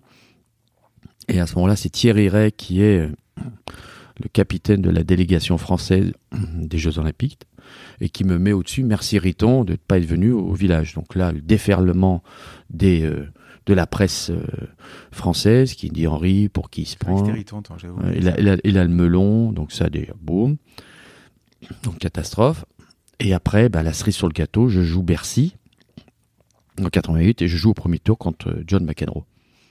Je pouvais pas faire pire comme, euh, euh, comme scénario, un peu à la Hitchcock. Euh, J'arrive sur le terrain, je rentre. euh, et à ce moment-là, le public, lorsque je pénètre sur le court, me siffle. Et lorsque McEnroe entre, il, il l'adule. Et à chaque fois que je frappe une balle, il me siffle, il m'insulte, les gens. Et McEnroe, bah, il l'encourage. Et pendant tout le match, ça a été ça. Rentre chez toi, qu'est-ce que tu fous là, petit con. Voilà. Bon, donc, euh, tous les Et tu l'entends, ça, quand Ah même. ouais, bah oui, bah oui, parce que dans les loges, tout le monde le dit. Hein. Et quand t'as 15 000 personnes qui est contre toi. euh. Alors, Tu eh, mais j'ai accepté le combat. Tu, le, quand tu dis tu l'entends, tu l'entends entre deux sets euh, quand Non, tu es entre assis. chaque point, entre chaque point. mais même en point. train de jouer, tu l'entends? Oui, Ah surtout oui. les premiers jeux. Et c'est Bruno Rebeu qui est euh, d'ailleurs sur la chaise et qui dit N'oubliez pas, mes, messieurs, dames, euh, ce- c'est un jeu. N'oubliez pas, c'est un sport. L'arbitre. Euh, Bruno Rebeu le dit. Euh, N'oubliez pas que, que ceci est un sport. Tellement c'était chaud dès le début. Surtout que, surtout que quand tu regardes, toi tu aimes le foot, quand tu regardes le foot, le public du foot et le public du tennis n'a rien à voir. Non fait. mais, non, mais Bercy, le public de Bercy était un peu un public totalement différent, Mm. euh, qui était plus un public qui allait voir les concerts, qui était très réceptif, qui, qui, qui gueulait euh, sur chaque point, euh, qui était à la fois extraordinaire, un public fantastique, mais très très très euh, dur. Donc ça a été, ça a été un match qui, qui m'a énormément servi, parce que j'ai pu rebondir grâce à ça. Mais je l'ai accepté le combat. J'ai accepté de me faire aussi parce que, bah voilà, il faut l'accepter aussi par moment. C'est pas si on commence à dire, oh, on fait le Calimero, euh, on s'en sort pas. On apprend plus d'une défaite que d'une victoire. On apprend plus des moments de la vie qui euh, où on a des obstacles pour pouvoir encore progresser et grandir. Donc, euh, cette défaite contre McEnroe m'a beaucoup servi pour 91, par exemple, la finale de Coupe Davis. Alors justement, donc, euh, tu as ces, ces, deux ans un peu compliqués où, mm. c'est la chute. Euh, donc, qu'est-ce qui se passe en 91 Donc, tu reviens tu peux m'expliquer? Alors 91, c'est quelque chose de, de, fou parce que 91 est une, une, période difficile. Je me fais opérer du dos pour la troisième fois mmh. euh, fin août. Tu joues entre deux quand même. Tu joues, je joue, mais je me blesse au dos encore une fois. Mmh. Euh, je me fais opérer pour la troisième fois d'une hernie discale. Euh, et Yannick, euh, Patrice Agelower, toute l'équipe me dit mais écoute Henri, viens à Pau parce qu'on joue la Yougoslavie à l'époque. Viens à Pau, ça te fera du bien, tu vas encourager les mecs et puis ça va te redonner un petit peu de, de un petit peu de joie quoi. Donc euh, je vais je vais voir l'équipe de France, on gagne, on est qualifié pour la finale pour jouer à, Lyon et à ce moment-là il y a il y a Yannick euh, et Patrice Agelower, Yannick Noah, Patrice Agelower qui me dit bah écoute Henri viens, faut qu'on te, qu'on te parle euh, descend, vient euh, en bas euh, de l'hôtel, devant la piscine, on, a quelque chose à te dire. Puis il me dit voilà, bon, écoute, Henri, tu vas aller te préparer, tu vas partir avec Patrick Chamagne là, à Tréboul, au, au centre de rééducation fonctionnelle de la sécurité sociale à Douarnenez, à côté de Quimper. En rééducation pour ton dos, il faut que tu te prépares. Si on doit gagner la Coupe Davis, et on la gagne avec toi. Alors là, tu peux bien imaginer que dans ta tête, ça a fait que un tour, euh, je suis parti au centre de rééducation avec Patrick Chamaille. On a bossé pendant deux mois jusqu'à cette euh, première, jusqu'au 1er décembre de 91 où j'ai joué ben, contre contre Pete Sampras et, ça nous a permis avec Guy de pouvoir gagner cette Coupe Davis qu'on n'a pas gagnée depuis 59 ans. Me retrouver dans cet endroit euh, incroyable avec des personnes qui ont qui m'ont sauvé du comme Gilles Solo, par exemple, qui est le médecin du centre de rééducation, qui regarde mes, qui regarde mes radios, qui me fait écoute Henri, c'est pas gagné. Là, moi j'y crois pas, mais bon, on va tout faire pour. Et je commence à, à faire ma rééducation. Entre temps, il me dit tu vas aller au premier étage, tu vas voir, il y a un petit garçon qui t'attend là-haut. J'arrive en haut, je vois un gamin tétraplégique qui bouge que la tête et euh, il me dit Henri, je suis très content de te voir. Et moi, je marchais à peine. Je, je boitillais. Je je suis content de toi, tu vas la gagner à Coupe Davis pour nous, hein, tu vas la gagner. Hein. Et je dis, mais toi, qu'est-ce que t'as fait? Il me dit, écoute, euh, voilà, j'ai fait le con, j'ai pris un scooter et puis euh, voilà, je me suis fait renverser. Et maintenant, bon, depuis, euh, il, il, rebougeait les, membres supérieurs, mais tétraplégique quand même, au départ. Et, et, ça m'a tellement marqué que par la suite on a travaillé, ça a fait un choc, ça, on a travaillé comme des fous, on s'est préparé. Euh, et, j'ai eu une deuxième chance. Et la deuxième chance, c'est cette finale 91 où là, je suis rentré dans cette dans cette zone qu'on a parlé tout à l'heure, c'est-à-dire la zone où tu t'es tellement bien préparé, tu as tellement tout mis de ton côté, tu es tellement euh, tu remercies Dieu aussi parce que tu te dis j'ai une deuxième chance. Et ce match, cette victoire de Coupe Davis qu'on a fait à, deux avec Guy, a effacé ma finale de 88 et on est devenus des héros, quoi. Donc euh, la France qui gagne. Euh, 59 Tu avais besoin d'une deuxième fin en fait. ah ben non mais moi je pouvais pas. Moi, je pouvais, pouvais pas, rester sur un échec. je pouvais pas rester comme ça. Hmm. Pour moi, moi j'étais mort. Euh, si j'ai pas cette. Euh, tu disais, tu dis sur Cato, la chaîne, j'étais perdu. Ah ben j'étais perdu, hmm. j'étais mort, j'étais anéanti, j'étais détruit, j'étais. C'était pour moi une, une résurrection, une deuxième chance. Alors, ou tu l'as saisi ou tu la saisis pas. Après, il faut tout mettre les chances de ton côté. J'avais tout mis de mon côté. Euh, à tel point, c'est que aujourd'hui, je pars. Euh, on se voit là. Moi, tout à l'heure, je pars. Je vais euh, Creuse. Après, je vais en Bretagne pour faire différentes interviews parce que je sors un film pour les 30 ans de la Coupe Davis hmm. avec les gens de l'ombre, ceux qui ont permis que l'on gagne la Coupe Davis. C'est-à-dire les entraîneurs, les kinés, euh, les médecins. Un documentaire ou un film un, petit, un petit documentaire qu'on va sortir là. Euh, pour, euh, ça va faire un petit 32 minutes avec les différentes interviews. Et donc je pars là au centre de rééducation fonctionnelle de la sécurité sociale à Tréboul. Je vais voir Gilles Solo, je vais voir les différentes personnes parce que c'est pour les remercier. Il y a 30 ans qu'on a gagné et je pense que c'est tellement important de leur dire merci. Et on a eu beaucoup d'interviews qu'on a déjà mis en, boîte. Et il y a beaucoup d'émotions. Et euh, si on a gagné, c'est grâce à eux. Si on n'avait pas ces gens-là, on serait jamais, moi, je serais jamais revenu au plus haut niveau. Et après, ça s'est enchaîné parce qu'il y a eu 91, mais ça a continué. Derrière, il y a eu des très bons résultats, que ce soit à Roland Garros, ou même aussi encore à Bercy où j'ai pris ma revanche. Euh, donc après, ça te met quand même dans une, dans une situation, une direction beaucoup plus positive. C'est euh, cette coupe du, cette coupe Davis a, a pas effacé évidemment 88, mais elle a, elle a estompé quand même. Elle effacera jamais 88. Mmh. Mmh. Elle est toujours là. C'est euh, c'est un coup de poignard. C'est ça fait toujours mal. Chaque fois que je joue à Roland Garros euh, pendant la quinzaine, j'y repense, même si c'est. Mais pourquoi tu t'es, enfin, ce que- Parce que je- parce que je me suis mis le pied dans le tapis tout seul. Oui, je suis d'accord, mais si tu es en 88, arrivé en finale, tu es au, au sommet de ta forme, Mm. qu'est-ce qui se passe pour qu'en 89, tu y retournes pas en fait Bah, 89, parce que 89, il y a une aussi encore cette euh, douleur Cette douleur, oui. qui était qui est encore là où tu as peur d'affronter aussi. Tu as peur d'affronter ce public, euh, ces gens qui t'ont hué. Donc c'est c'est- c'est- lourd, c'est dur. Euh, puis tu n'arrives pas dans les meilleures conditions. Euh, euh, 88, tu la termines avec Bercy, avec McEnroe. tu arrives à Roland, bon, tu essaies d'un petit peu d'effacer tout ça, de gommer. Mais c'est ancré, hein, c'est marqué au, fer rouge. Euh, et puis tout le monde dit, bon, on espère. Et puis comme euh, tu dis, je, reviens l'année prochaine, je gagnerai, ben, tout le monde t'attend un peu. Et puis t'es pas du tout dans, dans la même, euh, dans la même dynamique des premiers jours. Alors, je voudrais qu'on, avant de parler de la suite, évidemment, je voudrais qu'on parle sur, qu'on élargisse à deux sujets, essentiellement le, le déroulement d'un match classique et, et les fameuses, ces, fameuses années tennis. On va commencer par le match en termes de préparation.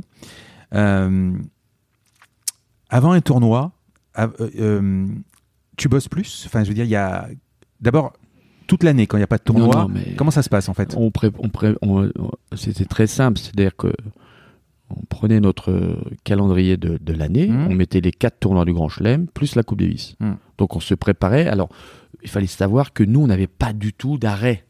On, finissait une saison, on recommençait tout de suite derrière. C'est vrai qu'il n'y a même pas 8 jours où il y avait 15 jours, c'est tout. Aujourd'hui, le programme, la programmation est beaucoup plus intelligente. Ça permet d'avoir une période un petit peu de repos, ce qui est très important d'arrêter un peu la machine, et après une préparation foncière qui était, mais primordiale. Donc moi, c'est vrai que j'allais beaucoup sur euh, Chamonix, euh, me préparer avec Patrick Chamagne, on travaillait beaucoup physiquement, Euh, et après on se préparait pour l'Open d'Australie qui commençait d'entrée, pour Roland Garros, la saison terre battue qui était, moi j'allais tout de suite fin mars début avril. Parfois, même, j'allais même pas aux États-Unis parce que je voulais vraiment préparer Roland Garros. Et puis, j'aimais cette surface à terre battue. Donc, je me préparais pour Roland Garros avec des tournois comme, comme Monaco, Barcelone, euh, euh, Estoril et la World Team Cup, c'est-à-dire en, Allemagne, pour arriver à Roland Garros dans les meilleures conditions. Donc, ça, chaque fois, il y avait une préparation qui était assez, assez importante. Et en plus, ayant des problèmes de dos, les surfaces en dur, pour moi, étaient très compliquées. J'avais beaucoup. ça me faisait très très très très mal physiquement. J'avais beaucoup de soucis là-dessus. Donc, euh, mais c'était à chaque fois toute une préparation, une organisation. Combien d'heures par jour à peu près? Ah bon, on pouvait faire 6 heures par jour. hein. Euh, sur le du foncier vraiment euh, très fort, c'était entre 6 heures de tennis et une heure encore, une heure de, de gym. Donc c'était du 7 heures par jour, entre 5 et 7 heures. Et tu arrêtes, euh, tu arrêtes combien de jours Non, avant mais tu arrêtes, tu, tu- tu ne vas pas au tournoi comme ça. Après, tu Oui, lèves oui. le pied. euh, euh, 15 jours avant le tournoi, tu lèves un peu le pied. Tu t'entraînes toujours 4 heures, mais tu tu- tu t'adaptes en fonction pour arriver, arriver avec une fraîcheur assez importante pour les grands tournois. Le, le plus- le plus, le plus dur est, est- est de trouver la, la bonne mesure pour arriver au top de sa forme dans les tournois du Grand Chelem. Et pendant le tournoi? Et pendant le tournoi, bah après, tu as Parce toujours des hauts et des bas. entre le moment où tu commences Roland Bah, Garros, t'as des hauts et des bas. Mais généralement, tu commences tout doucement. Tu peux avoir un match un petit peu compliqué ou que tu gagnes en 5-7 et tout d'un coup, ça se déclenche derrière. C'est comme si on a une. Vous êtes dans une. euh, C'est une tuyauterie et tout d'un coup, on sent qu'il y a quelque chose qui bloque un petit peu. Ça, on met une pression supplémentaire et puis tout d'un coup, paf, tout est. Voilà, le, le bouchon s'éclate et on a une fluidité, une fluidité dans le jeu et, de- et dans ton corps, tu, tu bouges beaucoup mieux, tu es beaucoup moins stressé Et là, tu arrives à, à jouer un tennis parfait. Mais, Mais- ça, faut, mais ça, ça se calcule aussi. Non, mais ce que, ce que je veux dire, c'est que bon, le, le tournoi Roland Roland Garros dure à peu près 15 jours. Mm. Euh, vous jouez moins de 15 jours, vous d'ailleurs, les, les, les grands joueurs, normalement. Vous, tu, tu Ah arrives non, en tu as 7 matchs en 15 jours. 7 matchs. Donc Ouais. c'est un match tous les deux jours, à peu près. Donc, euh, tu as ta préparation, tu arrêtes 15 jours avant. Pendant Roland Garros, Non, tu n'arrêtes pas 15 jours avant. tu t'entraînes moins. Mais non, tu t'entraînes moins, tu joues, tu fais des matchs, tu as des tournois. Alors parfois, euh, moi je jouais toujours avant Roland Garros, on jouait la, la World Team Cup à, en- à Düsseldorf. Moi j'aimais bien aller en Allemagne parce que j'avais moins de pression, il y avait moins de journalistes, euh, on était un peu moins sollicités, mais on s'entraînait toujours, on faisait des matchs, on s'arrêtait pas. Il y a des joueurs qui s'arrêtent, oui, qui se préparent, qui s'entraînent, mais qui jouent 2 à 3, 4 heures par jour. Mais, quand et pendant Roland Garros, tu, avais, tu, tu- tu faisais des matchs hors, hors match? Non, tu te prépares pour ton match. Hmm. Lorsque tu as ta, ta journée off, tu joues une heure. D'accord. Après, tu travailles un petit peu techniquement si tu dois travailler, mais tu peux pas te, te jouer deux heures. euh, Mais tu mettais, par exemple, quand tu sais que tu allais rencontrer Noah ou, ou Wilander, ton entraîneur, tu, regardais, par exemple, ses matchs en cassette vidéo, bien, tout bien ça. sûr. D'accord. Tu, tu Il te dit, préparais fais la- ouais. tactiquement, tu travaillais évidemment euh, toutes, euh, toutes les possibilités pour pouvoir euh, battre ton adversaire. Hmm. Donc, euh, tu travailles là-dessus, tactiquement. Et sinon, euh, pour être au. euh, avec qui tu joues Dans l'année, tu joues avec qui? Hein, Des sparring partners? On jouait avec tout le monde. Euh, Ouais. avec, avec Guy, avec tout le monde. La plupart du temps, on était des joueurs français. Moi je- aussi, je jouais beaucoup avec des joueurs étrangers. J'allais euh, parfois, euh, euh, que ce soit même. euh, Pour t'entraîner à Charles ouais, pour m'entraîner, que ce soit. euh, on était. euh, parfois, on jouait euh, en Angleterre, on jouait. euh, on allait même sur Monaco, j'allais aussi avec euh, Ivan Lendl m'entraîner sur terre battue. On changeait, on essayait de trouver des différents sparring partners et puis surtout après on avait nos coachs. Parce qu'à un moment, le sparring partner euh, de base, il suit plus. Non, mais le sparring partner de base, il est, il est quand même euh, 80e mondial, 60e mondial. Il, Ah oui. il joue quand même bien. On Ouais. va pas prendre un lambda. D'accord. On prend quelqu'un du circuit qui a envie de s'entraîner avec nous parce que pour lui, il dit quand tu t'entraînes avec, euh, avec un, un joueur qui est dans les 10 meilleurs joueurs du monde, tu prends. euh, pour lui, c'est important. Ça lui permet de pouvoir comprendre Et, certaines et- choses. et deux, trois. euh, J'ai vu des entraînements beaucoup plus récents, là. Euh, je pense que ça a dû changer. C'était quel genre d'entraînement Quel genre d'exercice, mis à part. Joué, évidemment, quoi? Beaucoup de sport, Non, bah, bah oui, préparation physique, préparation. euh, vitesse? vitesse, tout. On préparait tout. Ouais. C'était des entraînements spécifiques avec l'entraîneur physique et l'entraîneur tennis. Après, c'était aussi la vision. on travaillait aussi, on commençait à travailler la vision. Euh, le mental, on, parlait, mais on le travaillait pas assez, à mon avis. Ce qui est une hérésie, parce qu'aujourd'hui, c'est la chose la plus importante de pouvoir évacuer aussi le moment, le stress, euh, aussi les, périodes de doute. Euh, mais on, le travaillait une- d'une autre façon. On parlait avec nos entraîneurs, mais il y avait, il y avait le doute qui s'installait parfois parce qu'on n'arrivait pas à faire ce- cet exercice ou arriver à faire ce coup, donc on parlait sur le terrain. Mais après, c'est aussi une préparation qu'on aurait dû travailler en dehors du, du, des entraînements. Ce qui se passe encore aujourd'hui. Tu viens de dire la vision. Euh, Qu'est-ce que tu appelles la vision? Bah, la vision, c'est vitesse de réaction. La vision, Voilà. euh, euh, quand quelqu'un sert, quand vous servez à 200 ou 220 ou 230 km/h, faut ouais. choisir le. le- le- Après, c'est une- comme un pilote. Moi, je fais de la course automobile, par exemple. Là, je vais rouler au Castellet la Mm. semaine prochaine. Euh, comme j'ai pas roulé depuis un certain temps, j'ai besoin d'adaptation euh, pour ma vision de environ entre 30 et 40 minutes. D'aller doucement, de retrouver les repères, d'accepter la vitesse, parce que ça vous pète à la gueule, euh, pour pouvoir être plus performant et plus rapide. Euh, plus tu roules en course, plus, moins tu es stressé, plus tu anticipes, plus tu euh, t'adaptes un petit peu à, à l'évolution de la voiture. Au tennis, c'est pareil. Par exemple, moi, j'ai pas joué depuis un moment. Je vais jouer, par exemple, je vais jouer contre contre Gaël, mon fils. Il va servir, il va servir à 200. Je la balle, mais je vais même pas, je vais l'avoir. Je vais avoir peur. Par contre, si je m'entraîne depuis 15 jours avec un autre joueur qui commence à servir de plus en plus fort et que là, je commence à voir, à m'adapter à la vision, à analyser la vitesse, à regarder ce qui se passe au moment où il frappe le poignet, la main en haut euh, lorsqu'il frappe, euh, je vais être en avance. Alors, ça, ça s'apprend. C'est vachement intéressant. Je pense que c'est inconscient à un moment, c'est ton cerveau qui, qui l'analyse automatiquement. c'est inconscient. euh, C'est-à-dire que moi, à mon niveau, par exemple, euh, la balle arrive en sortant, en arrivant 2-3 mètres avant le filet, je vais savoir si ça va être un coup droit, un revers, etc. Ah, mais nous, toi, déjà. toi, tu sais quand la balle sort de la raquette, tu sûr. sais tout quoi. Ouais. Tout de suite, bah oui, mais parce qu'on a fait ça depuis, dans- depuis, depuis tout gamin. Mm. Euh, et ça revient vite. Euh, après, la vitesse, plus tu vieillis, euh, plus t'es lent. Mm. T'es un peu peut-être plus endurant si tu t'entraînes, mais t'es beaucoup, beaucoup plus lent. Euh, donc la vitesse de réaction n'est plus la même. Euh, donc il faut être malin, capable de s'adapter. Aujourd'hui, moi, à 58 ans, je joue pas contre Gaël, hein, je prends une pâtée, mais, euh, c'est ridicule. Ce qui est normal. Mais par contre, si je reste dans un coin et que je joue avec lui pendant tous les jours, pendant 15 jours, et que je bouge pas trop, je tiens le rythme. hein. On peut, bien sûr, les entraîneurs, on tient. Mais euh, après, euh, c'est une vitesse de réaction. Alors on a toujours l'œil, ça revient, ça se réadapte. Euh, mais après, de toute façon, à partir d'un certain âge, ça va beaucoup trop vite. Donc il faut arrêter, il faut être, lucide. Et, quand tu es quand tu quand sur des grands chelems ou quand tu es sur ce genre de grands tournois, tu prends mon cas par exemple encore une fois. Excuse-moi, je me compare pas évidemment. hein, voilà. Non, non, mais vas-y, vas-y, voilà. vas-y, compare-toi, vas-y. Euh, des fois, je- moi, je joue deux fois par semaine. Des fois, le matin, j'arrive, ça marche moins bien, quoi. Je sais pas pourquoi. Non, ça mais- marche moins bien. Attends, je vais, je vais t'expliquer une chose. Hmm. Tout le monde marche. Il y a. Ouais. certainement qu'à deux reprises où je n'ai pas mal partout, durant toute l'année. D'accord? Il n'y a pas un moment où j'ai pas mal, ni au bras, ni au coude, ni au genou, ni au dos, ni à la cuisse, ni au mollet. J'ai mal partout, tous les jours. Tous les jours, Hmm. quand je m'entraîne, j'ai mal partout. Alors pourquoi Vous allez me dire, bah oui, mais on, on force. Le corps humain n'est pas adapté à faire du sport de très très haut niveau. Mais il est capable d'encaisser.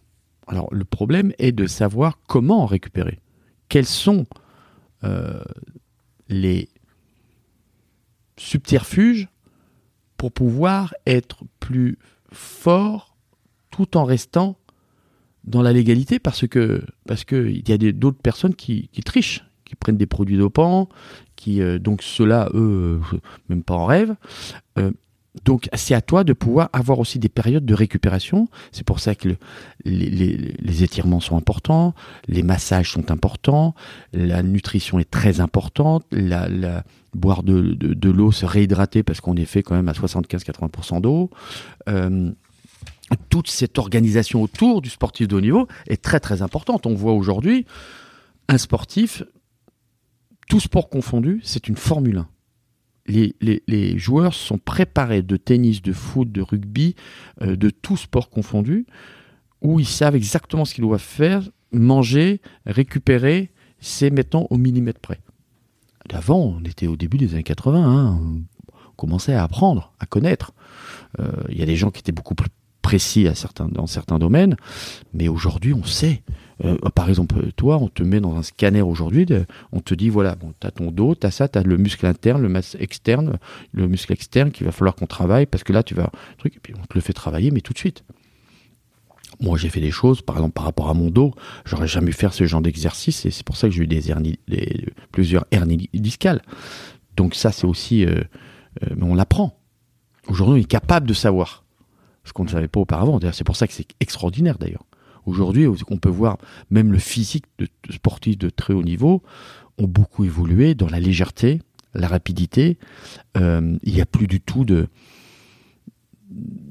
moins de sportifs où c'était à l'époque, euh, je me rappelle encore de Séoul où Ben Johnson arrivait, les mecs étaient costauds comme ça, des que des muscles partout. Au contraire, on, peut voir d'ailleurs le tennis de Rafael Nadal lorsqu'il a commencé à, venir sur le circuit euh, tennistique où il était d'une masse musculaire impressionnante et devenu beaucoup plus élancé euh, et euh, léger comme les marathoniens. Donc le, sport a évolué, le physique a évolué. Parce qu'on on connaît un peu plus et on en apprend encore plus tous les jours. Et, ça, c'est tellement important qu'il faut être vraiment à l'écoute de son corps. Euh, mais il faut, faut, le, faut le pousser, quoi. La veille, tu dormais comment? Alors, sur Comment, bah, comment, comment on 88, s'endort- comment on s'endort en fait? Moi, j'ai pas de problème pour dormir. Mmh. J'ai un peu plus de problèmes aujourd'hui parce que plus on vieillit, moins on dort. Mmh. Euh, ce sûr. qui est bien d'ailleurs, ce qui est bien parce, que c'est on bien, dort, ouais. parce que de toute façon, quand on va dans la boîte à sapin, on va bien dormir. Mmh. Euh, j'ai pas trop de problèmes pour dormir. Je dormais n'importe où, moi. Moi, c'est vrai, ça, de ce côté-là, c'était quand même une, faculté, un avantage considérable. Je dormais dans l'avion, dans le train, n'importe où, même debout. Non, mais mais tu refais pas le. euh, par contre, Tu n'appréhendes pas le match. euh, si, bah, 88, j'ai appréhendé le match. Hein. Là, Oui, oui, là, mais j'ai donc- pas joué. Par contre, 91, j'ai bien dormi. C'est fou. Hein. Quand j'ai joué la Coupe Davis 91, j'ai bien dormi. Le matin, je me levais, je savais que j'allais que gagner. là, là, là le, le souci, c'est que si tu dors, euh, si tu dois dormir 7 heures ou 8 heures à l'époque en 88 et que tu, parce que tu, tu gamberges dans ton lit, tu dors que 2 heures, tu, là, tu vas arriver. bah, déjà, mort, t'es mort, t'es épuisé. Eh ouais, Donc, euh, c'est pour ça qu'après le premier set, j'étais carbonisé, j'étais mort. J'ai l'impression d'avoir joué 5-7. Hmm.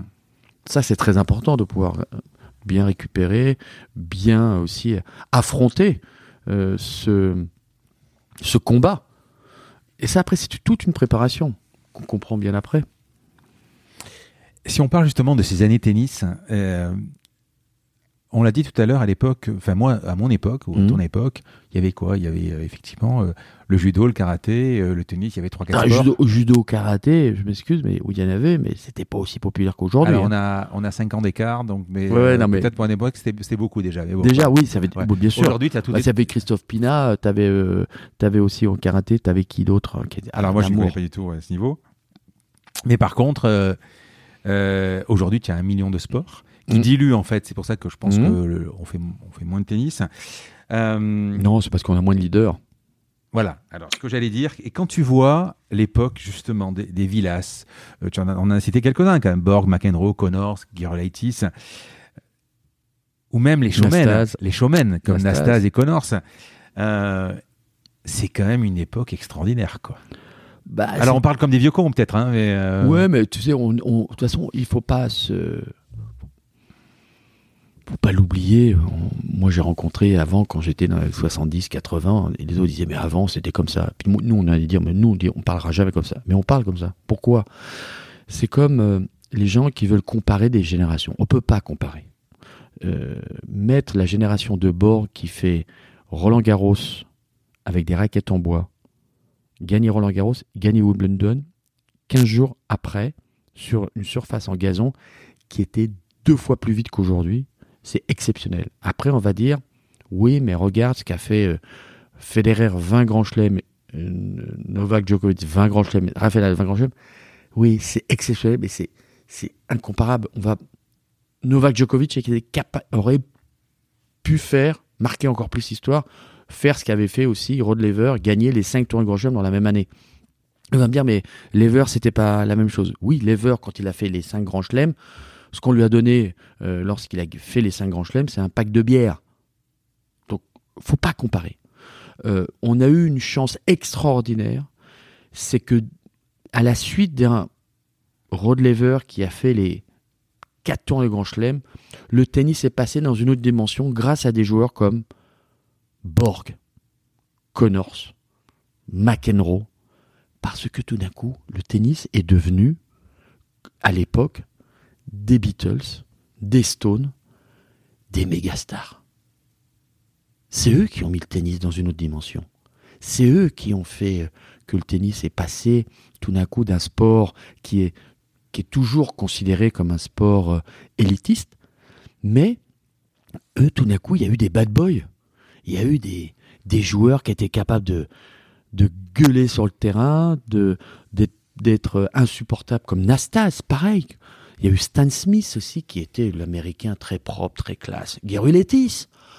Mais c'était aussi des, des, comme je le redis encore une fois, des méga stars, des rock stars. Borg, ils pouvaient pas circuler dans la rue. Il y a les filles, je me souviens quand j'ai vu des matchs à Wimbledon, elles, jetaient leur soutien-gorge sur le terrain. C'était mais un truc de fou. Et le tennis est passé dans une autre dimension.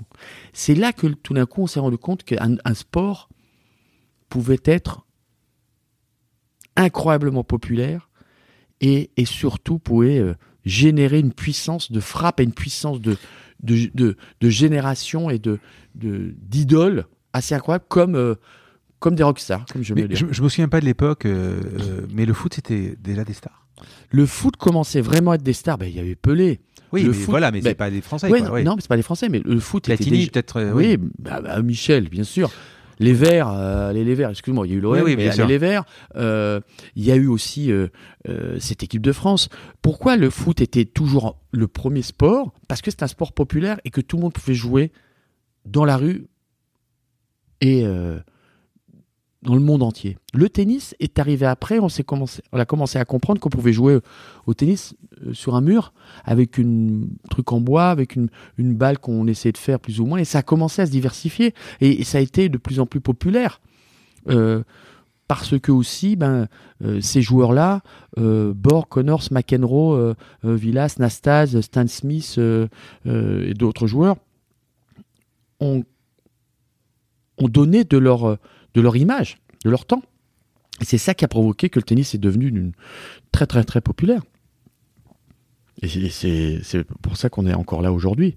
Et on va, vous allez me dire, aujourd'hui, on a des joueurs extraordinaires, mais parfois, ça manque un peu de caractère. C'est froid déjà. Parfois, ouais, c'est ça joue. Enfin, Joko, tu prends le cas de Joko, enfin même Nadal, mais, mais tu prends le cas de Joko. Joko, il arrive, il fait son match. Alors on a trois. Attends, ouais, on a trois joueurs. On a les trois fantastiques. Ouais, Hein, ouais, comme je disais, c'est X-Men. Tu as James Bond qui est Roger Federer. Hum. Tu as Rafa Nadal qui est, mais lui, alors c'est l'expression, le, euh, c'est Terminator, c'est, c'est X-Men, tu vois. Et puis à côté, tu as le Joker. Le Joker qui tu va bien avec euh, Novak qui joue aussi. euh, il fait ses petits trucs, il utilise le système, il fait ça. Ils ont leur propre personnalité. On se rend pas compte la chance que l'on a aujourd'hui. Là, il y en a un qui va s'arrêter. Après, il y a un autre qui va s'arrêter. Là, ils sont commence Et là, ça commence. Et là, il va y avoir le désert de Gobi. Hein. Ouais.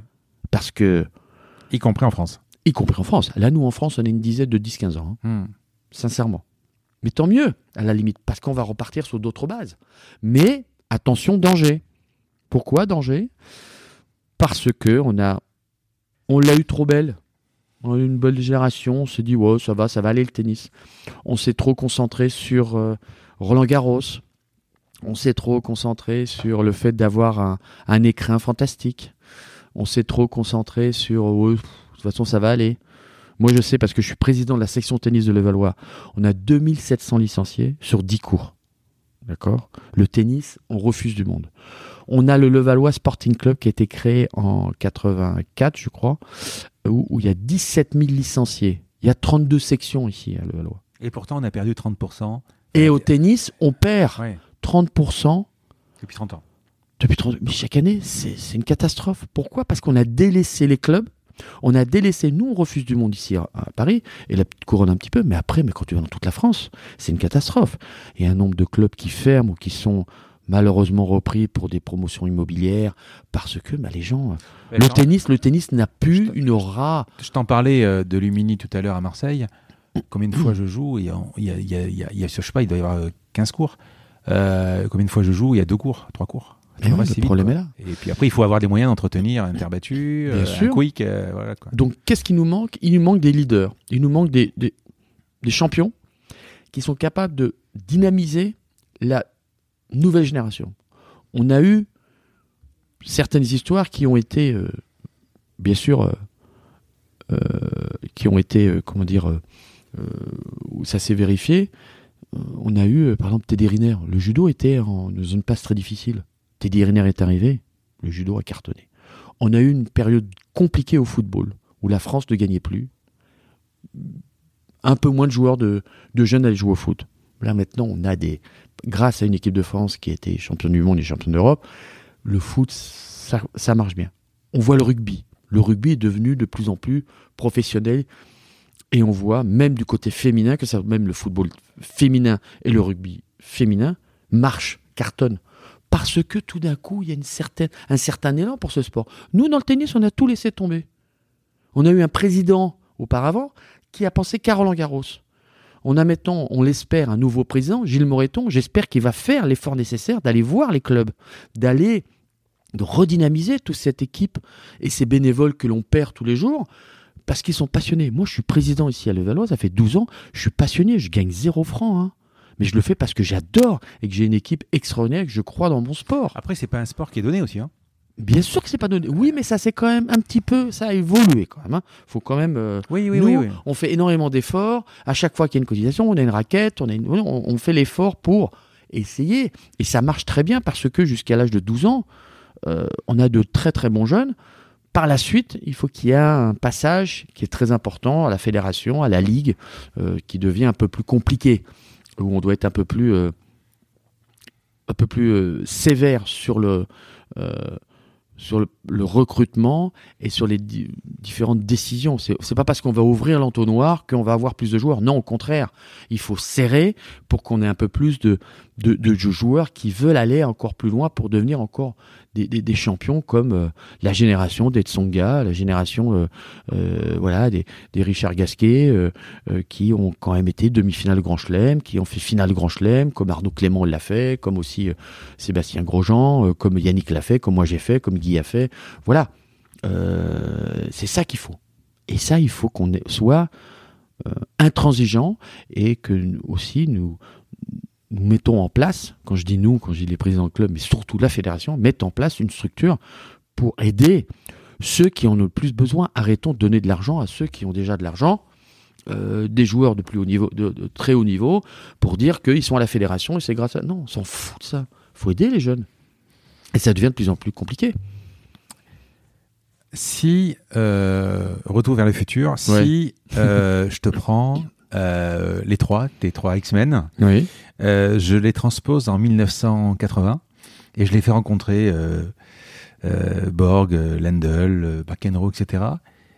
C'est quoi les scores des matchs On peut pas comparer parce que déjà. C'est pas comparable déjà Non, déjà physiquement, tennistiquement, euh, le matériel. Alors, si on peut faire une chose. Alors, attends. Je- non, on, non, je te on fais. va parler je après le matériel. voilà, voilà, je- voilà, voilà. là, là, là, là, là, là, bonne question. Voilà. On prend les mêmes joueurs. Ouais. Ok. Aujourd'hui, on Hmm. les met en 80 avec raquette en bois, Oui. balle de l'époque, balle qui était beaucoup plus petite, mais ça allait beaucoup plus vite. Hum Surface, comme nous à l'époque. Hmm. Surface rapide, surface lente. La plus lente, c'était la terre battue. La plus rapide, c'était le gazon. Euh, on avait des surfaces rapides aussi, euh, que ça soit sur dur ou indoor, avec du suprême. On appelait ça le suprême, et c'était du Matéflex. C'était euh, une surface en caoutchouc qui était assez rapide. Là, je veux voir. Là, je veux voir parce que quand tu Alors, vois. si- il faudrait peut-être un peu les entraîner l'un et l'autre pour Ah avoir non, non, au mais même non, ils s'entraînent tous. Avec, la même, euh, avec leur propre technique, on va voir. Est-ce que Raphaël Nadal, il va frapper aussi fort avec une raquette en bois? Donc ça va être la même époque que Villas. Est-ce que Novak Djokovic va jouer aussi bien avec une raquette en bois? Là, tu déportes sur le matériel. Oui, non, mais, mais, mais c'est important de matériel. Bien sûr. Alors, je vais mettre Verstappen, je te mets Verstappen Oui. dans la. Ligier, dans la Lotus de Senna. D'accord Ouais. Et, là, et- et je te mets Senna dans la voiture de Verstappen aujourd'hui, il le pose. Hmm. Il le pose. Non, mais c'est question matérielle aussi. Alors physiquement, ils seront bien sûr plus forts, mais le matériel, vous- tu peux pas imaginer. Regarde, moi j'ai- roulé au Trophée Andros, j'ai roulé avec un, un pote que j'adore, qui est, qui est Luc Alphand, qui est quand même. Moi, je suis un peu starbé, mais là, tu es dans une autre dimension de la starberie. Hein j'ai inventé ce mot. Euh, où je roule avec lui au Trophée Andros et il me fait et je lui dis mais Luc t'es fou. Il me dit mais je voyais que le, feu arrière de la voiture et il était à fond dans les courbes et tout. Je dis mais mais il me dit qu'est-ce que tu veux qui m'arrive? Moi j'ai vécu j'ai gagné Kitzbühel sur des skis en bois et fibre de verre qui faisaient 2m14 ou 2m20 de long et j'étais à 120 km heure voire plus qu'est-ce que tu veux qui m'arrive dans une voiture quand je suis à 120 je crains rien. Hmm. Et c'était et aujourd'hui, ils vont aussi vite avec des petits skis. Mais on va mettre des skieurs avec des skis de l'époque. Voilà, on remet tout. Donc on peut pas comparer. C'est pas comparable. On a toujours évolué. La- la- L'automobile a évolué. Le tennis a évolué. Les, les, les- Non, mais les- l'entraînement, a évolué. Les fleurettistes, euh, les- le sabre, même si ça n'a pas beaucoup évolué, mais, mais quand même, tout. La perche a évolué, l'athlétisme, après, tout. Quand tu prends le cas du foot, par exemple, où c'est alors, je pense pas que le ballon est énormément. Si, il a quand même évolué, bien je sûr. sais pas. Par Si. contre, quand tu regardes un match de l'époque et un match d'aujourd'hui, c'est beaucoup plus rapide aujourd'hui. Bah oui, parce que, le, parce que tout le monde est préparé d'une autre façon. Ils sont préparés comme des. Formule 1. Et ils vont d'une vitesse. Regarde. Moi, j'ai eu la chance d'aller voir le match euh, Paris Saint-Germain, euh, Manchester City. Hmm. Et Messi est rentré sur le terrain. T'es là. Messi il court pas, mais quand il prend le ballon et qu'il part avec le ballon, t'as l'impression qu'il a un velcro euh, avec le ballon et il va à une vitesse, et c'est une vitesse de déplacement incroyable. Kylian, Kylian Mbappé fait la même chose. Regarde Ronaldo. Ronaldo qui est un travailleur, on, lui, il est exceptionnel ce mec. Il va dans n'importe quelle équipe, à chaque fois il s'adapte avec l'équipe et il marque. C'est quand même. Mais ce sont des joueurs qui, lorsque le, football était déjà exceptionnel dans les années euh, 60, 70, 80, 90, mais aujourd'hui on passe dans une dimension parce que c'est plus rapide. La technique a évolué, les chaussures ont évolué, le ballon a évolué, mais c'est aussi toute la préparation qui est assez incroyable. Euh, mais il reste quand même des choses qui sont intéressantes. C'est qu'on a beau avoir, euh, mettre l'argent, on a beau avoir de fortes personnalités, arriver à les faire bien jouer ensemble, c'est compliqué. Et la tech s'est mêlée aussi du, euh, du tennis. Il y, a, il y a des entraînements avec de la technologie. sais Bien pas. sûr, Genre, tous les jours. par exemple. tous les jours. Bon, on fait- on travailler maintenant beaucoup les, les joueurs de tennis, comme les pilotes de F1, avec les différents diodes pour avoir une vision périphérique. Mhm.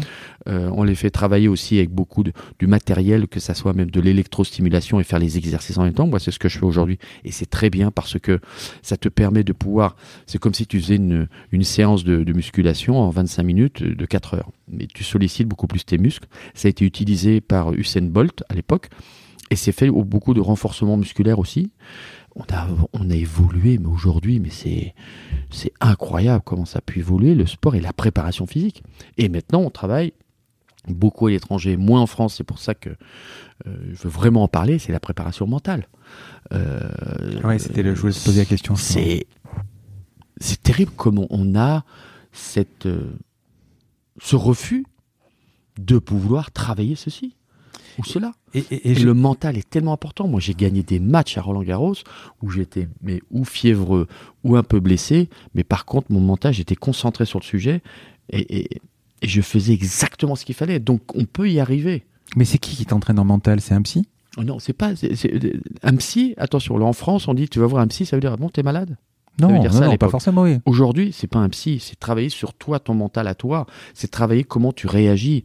Euh, Il y a beaucoup de, euh, Tu parlais de l'hypnose, l'auto-hypnose. L'hypnose, ouais. l'auto-hypnose. On est en auto-hypnose tous les jours. Lorsqu'on conduit, on est en auto-hypnose. Lorsque l'on fait certaines choses où on ne réfléchit pas, euh, euh, c'est l'auto-hypnose. Lorsque on, on parlait de la zone, par exemple, que je parlais avec Ayrton Senna, c'est parce que on en avance et qu'on est tellement concentré, on est tellement dans cette zone qu'on ne, on le fait naturellement. Oui, on- Et, et- et ça, on le travaille on- bien sûr, et ça se travaille tous les jours, et ça peut se travailler euh, d'une façon, euh, comme je dis tous les jours, récurrente, et pouvoir mieux se connaître aussi mentalement. On peut aller bien au-delà de certaines choses. Justement, euh, ta team à l'époque, Mm. la team Lecomte, Mm. c'était, t'avais qui avec toi À part l'entraîneur, évidemment? Bah, j'avais un entraîneur, euh, j'avais- j'avais le- l'entraîneur physique, l'entraîneur, le kiné aussi sur la fin. Euh, J'avais mon, mon coach, c'est tout, mais le mental, on l'avait pas beaucoup travaillé. Et aujourd'hui, aujourd'hui, Aujourd'hui, le mental est tellement important. Mais ont- aujourd'hui, ils ont qui?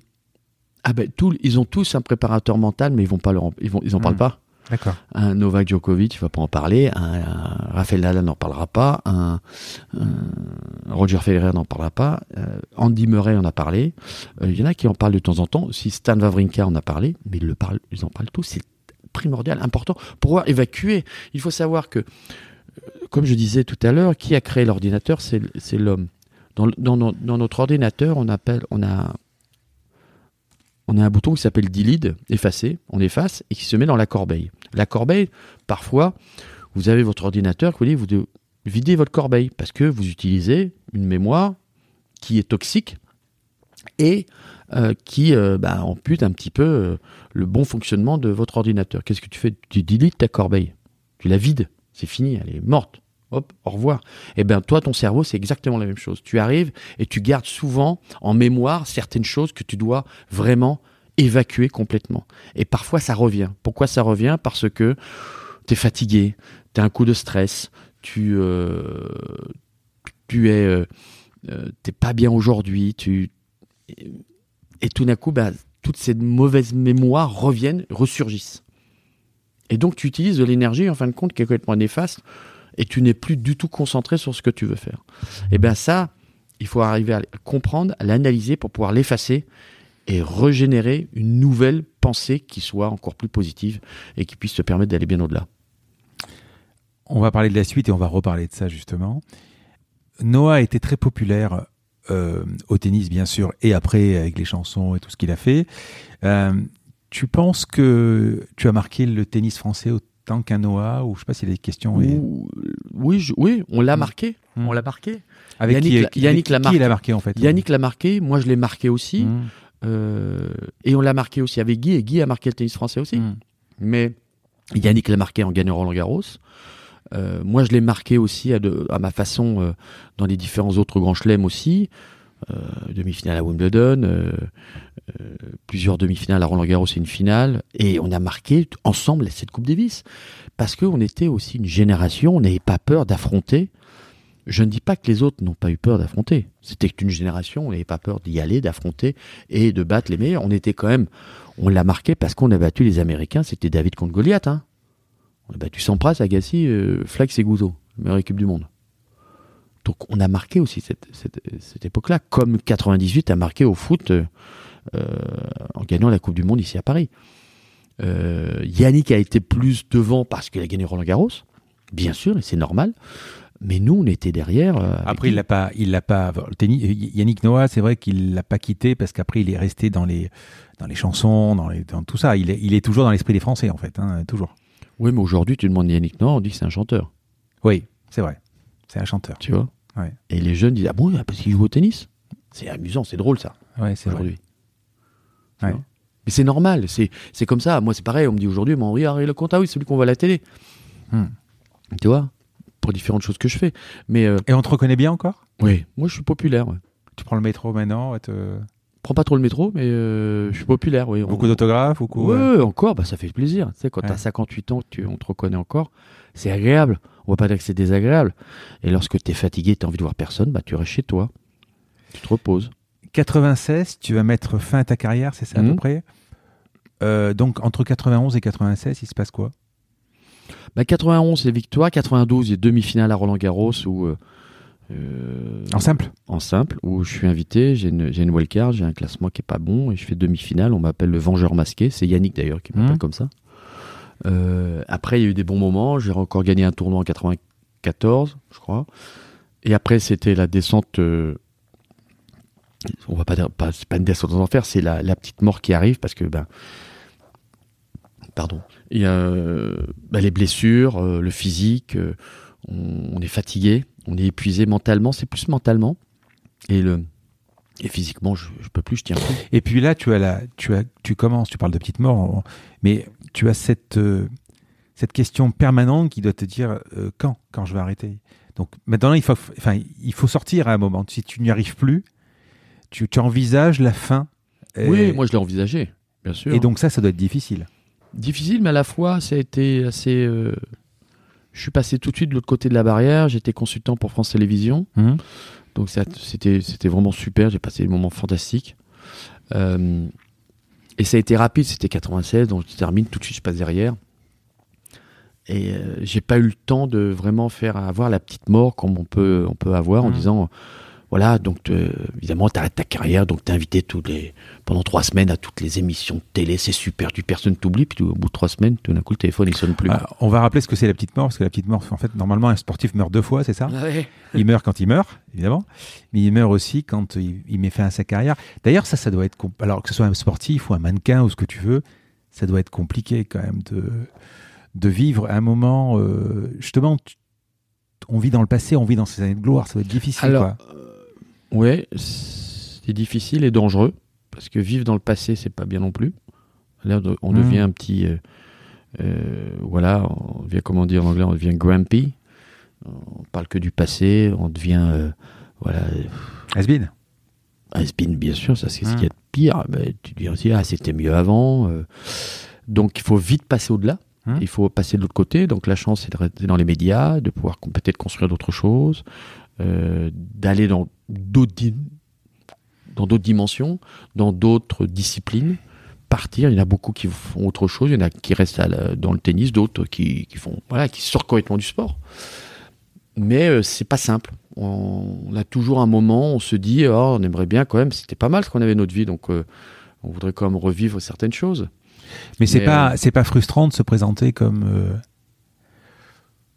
presque toujours l'ex-joueur de tennis. Tu me diras, c'est quelque chose qu'on, que, que je sais pas, quand tu discutes avec un premier ministre ou avec un, président de la République, il te dit j'ai été l'ancien. on, on, appelle déjà Monsieur le Président, déjà. C'est vrai qu'on l'appelle Monsieur le Président. Ouais. Déjà. Monsieur le Ministre toujours aussi. Ouais. Euh, non, mais, tu as été ex que quelque chose, quoi. moi, ça moi, je suis mort de rire parce que pour moi, j'ai 58 hmm. ans, tu vois. Donc, bah, à vous entraîner toujours, je fais, non, mais, c'est bon, là. Non, non, je joue tant, je m'amuse, mais, hmm. parce que j'ai envie, mais sinon, je joue pas. Euh, je joue avec des potes. Euh, alors évidemment, quand tu joues un peu plus, tout d'un coup, tu t'entraînes, tu entraînes deux trois joueurs, ils disent, oh ben jouer avec le compte, ils ont ton âge, et puis ils reviennent, ils disent, ouais, j'ai battu Henri Lecomte, mais ils disent jamais l'âge, évidemment. Hein. Ils disent, euh, moi je l'ai battu, tu vois. Donc, euh, moi ça me fait marrer. Mais, euh, mais aujourd'hui. tu fais des tournois encore aujourd'hui? Pas du tout. Plus du tout. C'est plus classé, quoi. non, ça m'intéresse pas. Hmm. Jouer avec des gens qui n'ont qu'une envie, c'est de te battre et puis de te dire. et puis derrière, voilà. Bon, pour eux, ils sont contents parce qu'il y a toujours des tournois seniors, des trucs où tu joues en double avec des copains, c'est sympa. Moi, je tu déjà, enfin, en, termes de, tu seras en quelle série là, par exemple? Oh Non, non, mais je serais. Tu devais. Euh, euh, je, je, sais pas, je jouerais 2-6, tu vois, mais euh, mais ça sert à quoi? Le problème, c'est qu'après, on a toujours dans la tête capable de pouvoir aller, de courir, de faire l'amorti, de, de, faire le coup gagnant. On l'a, on peut le faire. Hmm.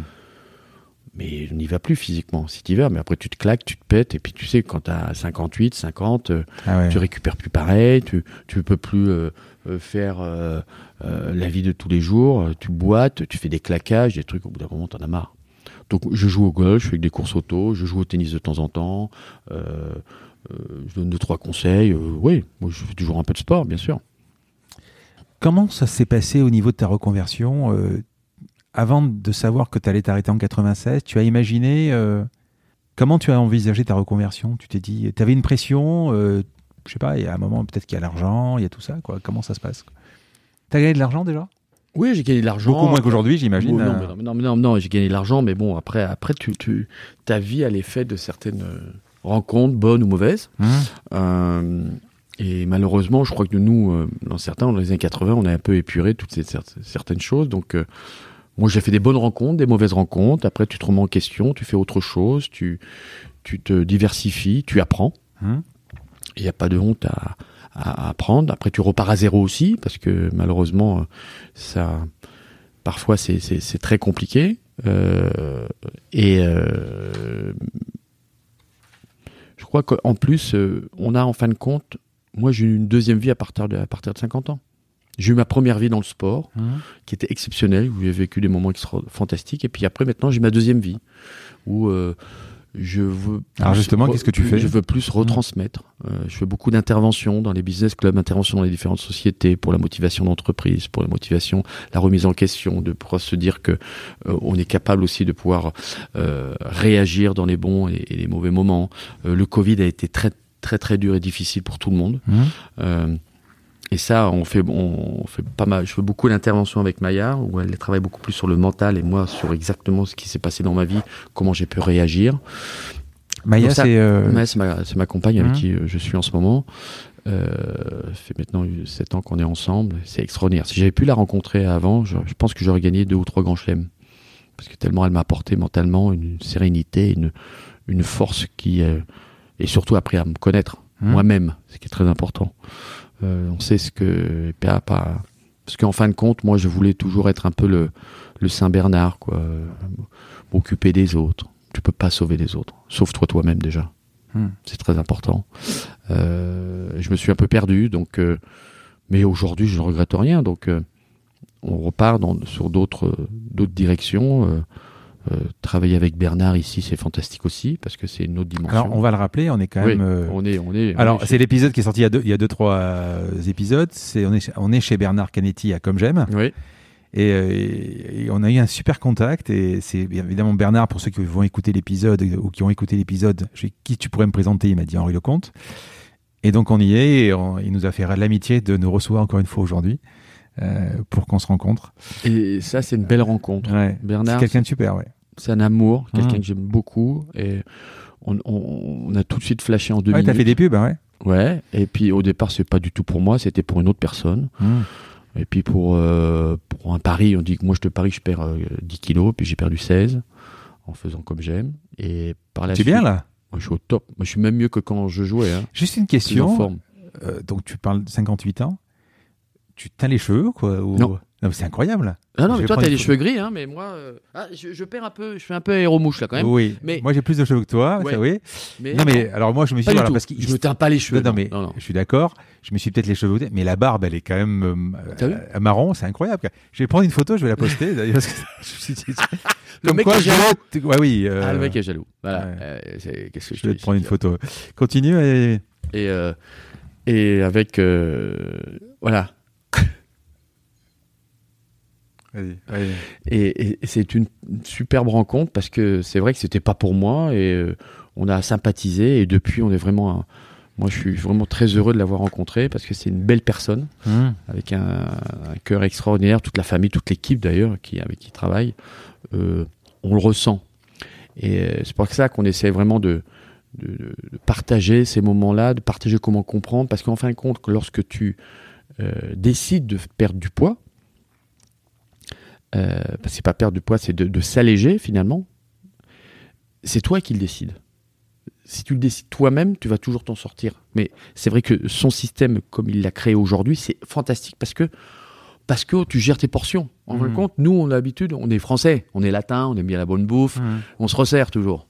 Là, hein, et c'est mon problème, moi. c'est- C'est- et- Ça, c'est et mon problème. ça. Ah oui, ça c'est le problème, faut pas se resservir. Mmh. Et c'est les, les portions, les quantités sont importantes, mais tu manges. Moi, j'ai fait, ça a toujours été un problème. Moi, c'était le poids, Hmm. toujours. Mais même, Même en tant que joueur, moi, c'était une catastrophe, Ouais. une catastrophe. Patrice Agelower, à chaque fois qu'il me fait, mais Henri, mais pourquoi tu connais comme j'aime? Parce que là, j'ai jamais vu, ça fait deux ans. Tu, t'es- voilà. quand tu étais, euh, quand tu étais au top de ta forme, tu pesais combien? 1m86 86, 80, je faisais 1m85, 86 kilos. Mais 86 kilos de muscles, hein, de un, peu, un peu comme euh, Vavrinka, tu vois, Stan Wawrinka, costaud. Mais Et par parfois, contre, et parfois, une tendance à grossir tout le temps. ah ben, parfois je pesais 90, mais c'était un loukoum. Hmm. C'était, euh, c'était énorme. Et là, c'est 4 Par contre, kilos, je tu le perdais vite. Je perdais vite. C'est 4 kilos, tu le sens. Ouais. Je perdais très vite. Mais, euh, mais moi, j'adore la, la bouffe. Donc, euh, Mais tu as, eu ce côté euh, qu'on a aussi reproché à Noah, euh, ce côté bringueur épicurien, tu veux dire? bah, euh, Bah, euh, No- c'était- Noah, ça a été. Alors, le, Non, Yannick, bien sûr, c'est un showman. Yannick, il aimait ça. Par Non, mais contre, il c'était un bosseur, il- Yannick. il- alors, Non, non, cigarette moi, et non. tout, quoi. Non, moi non. Moi, j'ai commencé Hmm. à fumer un peu le cigare quand j'ai arrêté ma carrière. Mais J'ai jamais fumé. Euh, Yannick est quelqu'un de, d'extrême. hum. capable de s'entraîner, mais jamais. Moi, j'ai fait des entraînements avec lui euh, hors norme. Et grâce à lui, d'ailleurs, j'ai réussi à, à m'entraîner, à me dépasser. Après, il était extrême dans tout ce qu'il fait. Et Yannick, quand il décide de plus manger, il mange plus pendant un mois. Tu vois, il fait du, il fait du jeûne. Et puis tout d'un coup, quand il décide de sortir, il sort. C'est toujours l'extrême. Tu le vois toujours, ouais? Très peu. Hum. Euh, mais euh, ça a toujours été sa, sa marque de fabrique à Yannick. Euh, mais nous aussi, il faut les savoir que les années 80, c'était aussi être épicurien. Moi, je sais qu'avec Yannick, avec Yon Tiriac, avec Nastas, j'ai appris la, la qualité de vie. C'est dingue de Les, parler de les beaux- les- les- beaux, les beaux endroits, les, les- les choses. Bon, Yannick avait sa façon à lui de s'habiller. hein. Il était pieds nus tout le temps. Il avait son truc. C'était Yann. Mais par contre, Monsieur Tiriac, moi, quand je suis arrivé, il m'a appris à m'habiller. Il m'a appris à, à respecter les gens, les partenaires, les sponsors, euh, les les, euh, les directeurs de tournois, tu dois toujours avoir un costume et deux vestes, euh, voilà, l'éducation. Hum. Et ça, c'est important aussi. Donc justement, pour terminer, après on va passer aux questions perso, sur la, la reconversion, tu avais une certaine pression. Je te dis ça, moi ça fait euh, 20 ans que je bosse dans le même truc, je sais faire que ce que je sais faire. Mhm. quoi. Donc quand tu es tennisman, tu sais faire que ça. Comment tu envisages ta reconversion? Alors, je pense que France Télévisions est venu te chercher, de toute façon. Oui. Voilà. Mais euh, c'est une aubaine, à un moment. euh, Bah tu- oui, bien sûr. C'est Voilà. une aubaine, c'est fabuleux de pouvoir parler de son sport. Euh, alors moi, j'avais un énorme problème et c'est grâce à Maya Hum. qui m'a fait comprendre que j'ai arrêté mes études à 14 ans et Mhm. j'avais beaucoup de... J'étais euh, frustré, pas frustré, mais surtout euh, euh, j'avais un handicap par rapport à d'autres personnes qui a fait des études, qui, qui avaient bac plus ou qui étaient très intello. Et moi je dis mais moi je suis pas comme eux.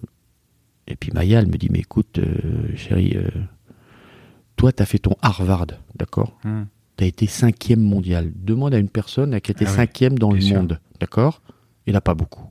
Alors déjà, un, t'arrêtes. Deux, tu es fier de ce que tu as pu faire. Et aujourd'hui, tu prends ton temps, tu analyses la situation. Et les gens, t'inquiète pas, ils vont pas avoir de problème. Et c'est vrai, elle a raison. Et depuis ce jour-là, depuis j'ai vraiment compris j'ai mis un peu de temps, euh, eh ben, je me sens beaucoup mieux dans mes pompes. Et parfois, il est vrai, je faisais beaucoup d'erreurs, j'utilisais des mots qui ne voulaient rien dire et parce que je, me- je pensais que c'était bien, ou j'allais dans des discussions où aujourd'hui je, suis serein, je suis bien, et j'analyse tranquillement ma situation, la situation aussi du moment présent avec qui je suis, de quoi je, je peux parler. Quand je ne sais pas, je me tais. Auparavant, je partais dans des trucs, euh, mais je me noyais tout seul, quoi, parce que j'avais honte. Mais en fin de compte, avoir honte de quoi? D'être cinquième mondial? Peut-être pas avoir honte, non, non. C'est pas mal quand même, Bien sûr. dans ton domaine. Question perso? Allez. Qu'est-ce que tu voudrais, alors qu'est-ce que tu voudrais qu'on retienne de toi? Non, pff, homme euh, sympa, populaire, euh, gentil, euh, euh, passionné. moi, je suis quelqu'un qui, qui partage, quoi. Voilà. Donc, voilà. Et qu'est-ce que tu voudrais qu'on ne dise pas de toi, justement?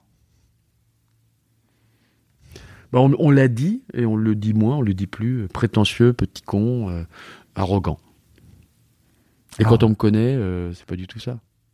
Ah, C'était un bonnard peu- quand même, parce que là, tu- dans la première seconde, hein, t'es, tu, moi, je, je- t'es bonnard, quoi. Non, je suis bonnard, oui, Ouais. parce que j'aime ça, j'aime les gens. Ouais. Voilà. J'aime les gens. T'as des journées types. Qu'est-ce que tu fais de tes journées en ce moment euh? Bah, elles, elles sont jamais les mêmes. Mmh. Euh, moi, je me lève assez tôt. Euh, je, bah, déjà, je, je regarde tout mon agenda en fonction de, de ce que je peux avoir. Euh, quand je suis sur Paris, je vois aussi mes enfants, parce qu'ils sont à Paris. Après le reste du temps, euh, je voyage énormément. On fait beaucoup d'interventions, comme je te le disais, avec Maya. Euh, on, travaille beaucoup sur euh, aussi le partage, la, de pouvoir aussi donner no- notre propre expérience aux autres. Je suis président du club de la session de tennis de Levallois. Je suis aussi j'avais créé un petit peu le paddle à l'époque, mais là j'ai complètement ça s'est un petit peu arrêté. Et euh, Le paddle au tennis, hein, le paddle tu- tennis, ouais. oui. Mhm.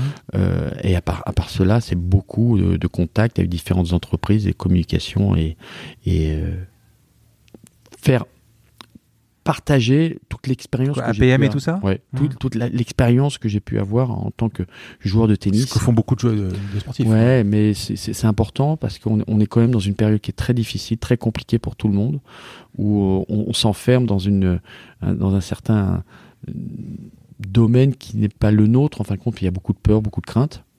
Euh, moi, je suis toujours passionné avec le tennis, bien sûr.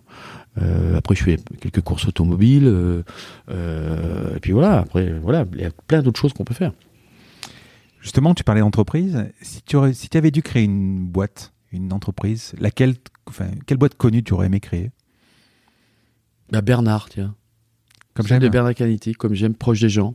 Hum être à l'écoute, être euh, là pour, euh, pour vous comprendre et essayer de, de, de partager euh, euh, des moments positifs comme des moments difficiles, parce que comme j'aime, c'est pas que comme j'aime, il y a aussi tous les centres de soins qu'il met en place, qui sont quand même extraordinaires. Euh, et être à l'écoute des gens, c'est ça qui est- que, que j'ai à... Oui, mais c'est que- un management c'est quelqu'un de particulier aussi, Bernard. Ah oui. N'importe qui ne- euh, aurait Ah non, peut-être pu monter, euh, Ah je non, sais pas, j'en sais rien. lui- mais lui, il a quelque chose, quoi. Euh, lui, Mm. c'est... C'est un avion. Et puis il a ce terme qui est un peu galvaudé en ce moment, que tout le monde emploie, c'est la bienveillance. Il- C'est vraiment le, le, le- le symbole de la bienveillance.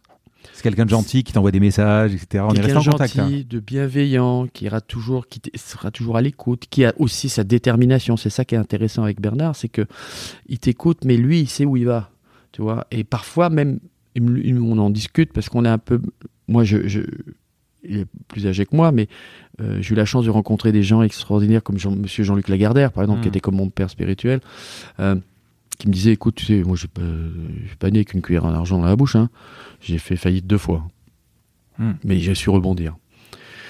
Et, euh, et on est toujours à... Par contre, j'étais à l'écoute et j'essaie de, toujours de, de- de m'améliorer à chaque fois. Et c'est ce qu'on essaye de faire. Et, euh, et lorsqu'on apprend à connaître euh, Bernard Canetti, c'est c'est ça, c'est cette écoute. Alors parfois, c'est vrai qu'il va très loin, mais il le dit lui-même, il dit, je suis obligé d'y aller, quoi. Si j'y vais pas, je vais pas comprendre. Et moi, c'est vrai que par moments, j'ai fait aussi la même chose plus jeune, et qu'aujourd'hui, eh ben, c'est tous ces moments-là, tous ces moments de partage, se dire bah, qu'est-ce que je peux faire pour encore être encore plus fort et plus performant? À quel personnage connu, justement, tu aurais aimé ressembler? Belmondo Tu l'as rencontré? Ouais, plusieurs fois. Ah oui Belmondo, Clint Eastwood, euh, tous ces, tous ces personnages-là. euh, Des hommes Des vrai hommes, oui, parce que je- moi, si j'aurais pas été euh, joueur de tennis, euh, j'aurais été acteur ou pilote de F1. mais T'as jamais fait de... des- mais je- je- tout le monde me dit Henri, tu dois, tu, tu faire un film parce que tu, chaque fois que tu fais raconter des histoires où tu parles, Bah tu fais, tu, tu, tu seras à l'aise. Euh, J'attends toujours, je pose des, des- je lance des, des perches, mais ça ne vient pas encore. Et, et voilà quoi. Ta plus grande fierté, à part, tes- à part ta famille et tes enfants, hein? Bah, ma carrière, je suis quand même fier de ce que j'ai fait avec tous les rebondissements et, et, et, et choses. Et aujourd'hui, je suis fier aussi d'avoir créé ce que j'ai créé, toi, chez Lenco Performance, euh, ma société où le, monde partage et de, de- faut savoir retransmettre. Moi, je voudrais retransmettre tout ce que j'ai pu vivre, c'est retransmettre. Ça, c'est important. Dans ton parcours, dans tout ton parcours, qu'est-ce qui t'a surpris? Moi, je me suis toujours euh, dit, mais comment je fais pour être toujours aussi positif? Parce que j'ai pris des murs.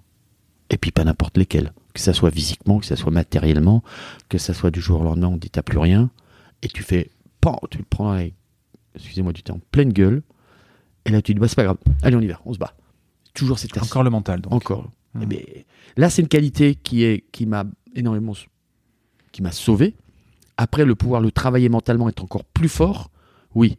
Mais j'avais ce côté quand même positif parce que quand on voit ma carrière, trois hernies discales opérées, faut revenir hein, trois fois six mois, chaise roulante, à peine marcher, il faut y aller quoi. Hmm. Mais c'était bon, c'est pas un on, compare pas avec ce qui est comparable, hein, bien sûr, mais avec les accidents et toutes les autres choses. Qu'est-ce qui t'énerve? Oh, la connerie, la connerie des gens, le, le, euh, l'arrogance, euh, le, l'incompréhension, le mec qui croit tout savoir. Moi, ça- ça- je déteste ces gens-là. Je déteste. euh, Ce, ce jour-là, euh, sur, sur ce discours-là, quand le mec t'a t'a t'a hué ou quand il t'a parlé que tu lui répondais, tu Ah, mais aurais aimé le voir. Ah oui, ouais. mais, non, mais t'aurais aimé le voir juste en tête à tête pour lui Ah, bien dire sûr. écoute, pourquoi tu me dis ça? Je Mais viens, tu viens d'arriver jusqu'à là quand même. Ouais, mais il me dit, mais t'as perdu, t'es qu'un con. Voilà, mais c'est ça, ça Mais résonne. tu as envie aussi de lui dire. Ah ouais. Enfin, et- alors après, moi, c'est des exemples que j'ai. sous- C'est vrai que de temps en temps, on peut critiquer tel jour. bien tel sûr, bien sûr, bien sûr. On est tranquille sur, avec son café sur son canapé le dimanche Ah, après-midi. eh, ça, c'est facile, hein, Oui, de critiquer. bien sûr. euh, tout le monde critique. On, on ferait, on ferait pas mieux. Tu aurais donc aimé le rencontrer ou euh, voilà. Oui, mais bon, ça n'aurait pas changé. Oui, ça grand-chose. va pas changer grand-chose. Ouais. Ouais, ouais. Si tu devais résumer ta vie en trois moments où tu posais trois Polaroids sur ton frigo, tu mettrais quel, quel passage de ta vie? Alors, une photo de quand je suis gamin avec Monsieur Cavallini, je l'ai retrouvé cette photo, parce qu'on fête les 100 ans du TCPRE. Et j'ai une photo où je suis petit, comme ça, avec mon petit short blanc, le petit polo, où je dois avoir, euh, quoi, 8 ans. Hum Ça, ça, ça marque. Après, j'ai. euh, Dans la Coupe Davis, j'imagine. ouais, je finis par la Coupe Davis 91, ça Mhm. c'est normal. euh, je peux Et la deuxième ou la troisième? Et la troisième, c'est. euh, oh, il y en a plusieurs, mais il y a. euh, pff, je- 88, on pourrait mettre la finale de Roland, mais c'est un mauvais souvenir, mais je mettrais plutôt 92. 91 et 92. Et si tu enlèves Roland Garros 88, si tu dois te, tu dois te souvenir d'un 80. seul match, un seul Un match, seul match? Ouais. bah, C'est quand je bats Yannick à Roland. Hmm. Ah ouais, 85. c'est la Battre gloire, Yannick Noah. Ouais. dans son jardin secret, euh, chez lui, en 5-7. Ah oui, là, oui, là, c'est, là, c'est un kiff. Tu lis? Je relis. Qu'est-ce que tu as sur ton ta, ta table de chevet ce soir, par exemple? Euh, bonne question, j'en ai trois, je me souviens plus. Ah non, si, aussi, je lis Léonard de Vinci. Ah Euh, bon Ouais, Mais quoi, ça- sa bio? Sa bio. Par qui? Oh, alors, je peux te dire. Passionnant? Ouais, passionnant. C'est, alors, je l'ai trouvé à la Fnac à Bergerac. Ouais. Et euh, je cherchais un livre sur Léonard de Vinci parce que c'est un homme qui me fascine. Ah c'est ouais, un homme qui est ouais. extraordinaire, qui euh, était, en avance sur son temps. Mais C'est le Elon Musk de l'époque. Hein, Ah ouais, c'est extraordinaire. Quand Ah. tu lis sa bio, Ah ouais. comment il a fait ses peintures, en fin de compte, c'est pas lui, mais c'était euh, tout c'est son entourage et que lui a dit Ah, simplement. je vais le lire, ça, ça m'intéresse. Ah oui, tu vas voir. Hmm. Et est- c'est un truc comme ça. Ouais, et je suis allé, il me dit j'ai que celui-là, bah, je l'ai pris. Pas facile au départ, mais je trouve que cet homme est extraordinaire. Tu vois, c'est quelqu'un qui était en avance sur son temps, qui, qui a fait des choses extraordinaires. Léonard de Vinci, c'est tout ce qu'il a pu faire. L'architecture, les ponts, les, les, tout- c'est extraordinaire. euh, L'hélicoptère, le tout. corps humain. Le corps euh, humain, mais Et puis le peintre, fou. il est peintre. Il est, Le- il est- Au départ, il est peintre. Ouais, ouais, ouais. C'est que les gens ne savent pas ça. Hmm. Film ou série Euh, on est plus serré en ce moment que film, mais film, euh, euh, moi j'ai euh, j'ai encore revu hier soir, c'était Logan, le film avec euh, l'acteur Oui, oui, australien Hmm. qui est extraordinaire cette histoire. C'est une belle histoire parce que ça reflète un petit peu malheureusement euh, bah, euh, ce qu'on a aujourd'hui, comment est le corps humain, comment on peut aussi le modifier et faire certaines choses avec euh, Hugh Jackman. Il y en a un que j'ai adoré comme film, c'était c'est lui qui est la comédie musicale avec lui, qui est extraordinaire. The Greatest Showman. Extraordinaire ce film. Qui pourrait être le prochain invité de mon podcast que tu pourrais me présenter et pourquoi? Ah, c'est une bonne question ça. Hmm. Personne que je pourrais te présenter et pourquoi? Oh la vache Ah, Je sais qu'il y en a un que tu aimerais bien avoir, c'est Alain Prost. Oui. Pas mal. Alain, que je connais quand même. Ah bah, tu me donnes même son email, je me débrouille. Hein Ouais, je vais te le donner. Alain Prost, euh, parce que c'est quelqu'un que je ah, connais qui est incroyable. très très bien. Euh, on a été, quand j'étais cinquième mondial, il veut gagner son troisième titre de champion du monde. Et tu pourrais me faire une intro avec lui? Euh, ouais, je vais te le présenter, je peux le demander. Allez, je te pose la dernière question du podcast. Tu sais que ce ce podcast s'appelle La combinaison. Tu sais pourquoi? Parce que je cherche à comprendre la combinaison d'éléments qui t'a amené là où tu es arrivé, ta combinaison de vie, La bonne combinaison. la bonne, la bonne combinaison. Quand tu regardes tout, quels ont été les ingrédients et, ou la recette pour arriver à ton tel niveau, à arriver à être Henri Lecomte Qu'est-ce qui a fait que tu es devenu ce que tu Ma es bonne combinaison, elle est très simple, en un seul mot, l'amour. Dès qu'on te dit euh, que à Henri on t'aime et, et qu'on croit en toi, C'est ta force. c'est ma force. Et euh, je crois que Yannick l'avait très très bien compris euh, lorsque euh, ils sont venus me chercher pour 91. On dit écoute Henri, on t'aime, on peut la gagner, mais qu'avec toi, parce que toi, tu es capable de déplacer les montagnes. Et c'est ce que j'ai fait. Et si en 88, encore une fois, si au lieu de te bâcher, tout le monde t'avait dit dans la rue on t'aime, on t'aime, on t'aime, tu aurais peut-être continué? Ce qui signifie, ce qui oui parce signifie que, que, attention, attention. Hmm. Lorsque je suis arrivé en 91 pour la Coupe Davis, dès le deuxième point, il savait qu'il va- Hmm. qu'il- qu'il allait se passer un truc de mutant.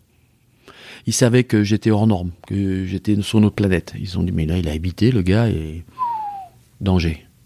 Euh, et c'est vrai, je crois qu'aujourd'hui, moi, je n'avance qu'avec l'amour et euh, la bienfaisance, le bon regard, la bonne énergie. Et j'arrive aujourd'hui à déceler les personnes qui ne, ne vont pas dans cette direction-là. J'ai tellement voulu qu'on m'aime que parfois j'ai, et souvent, maintenant mieux, euh, fait de mauvaises rencontres.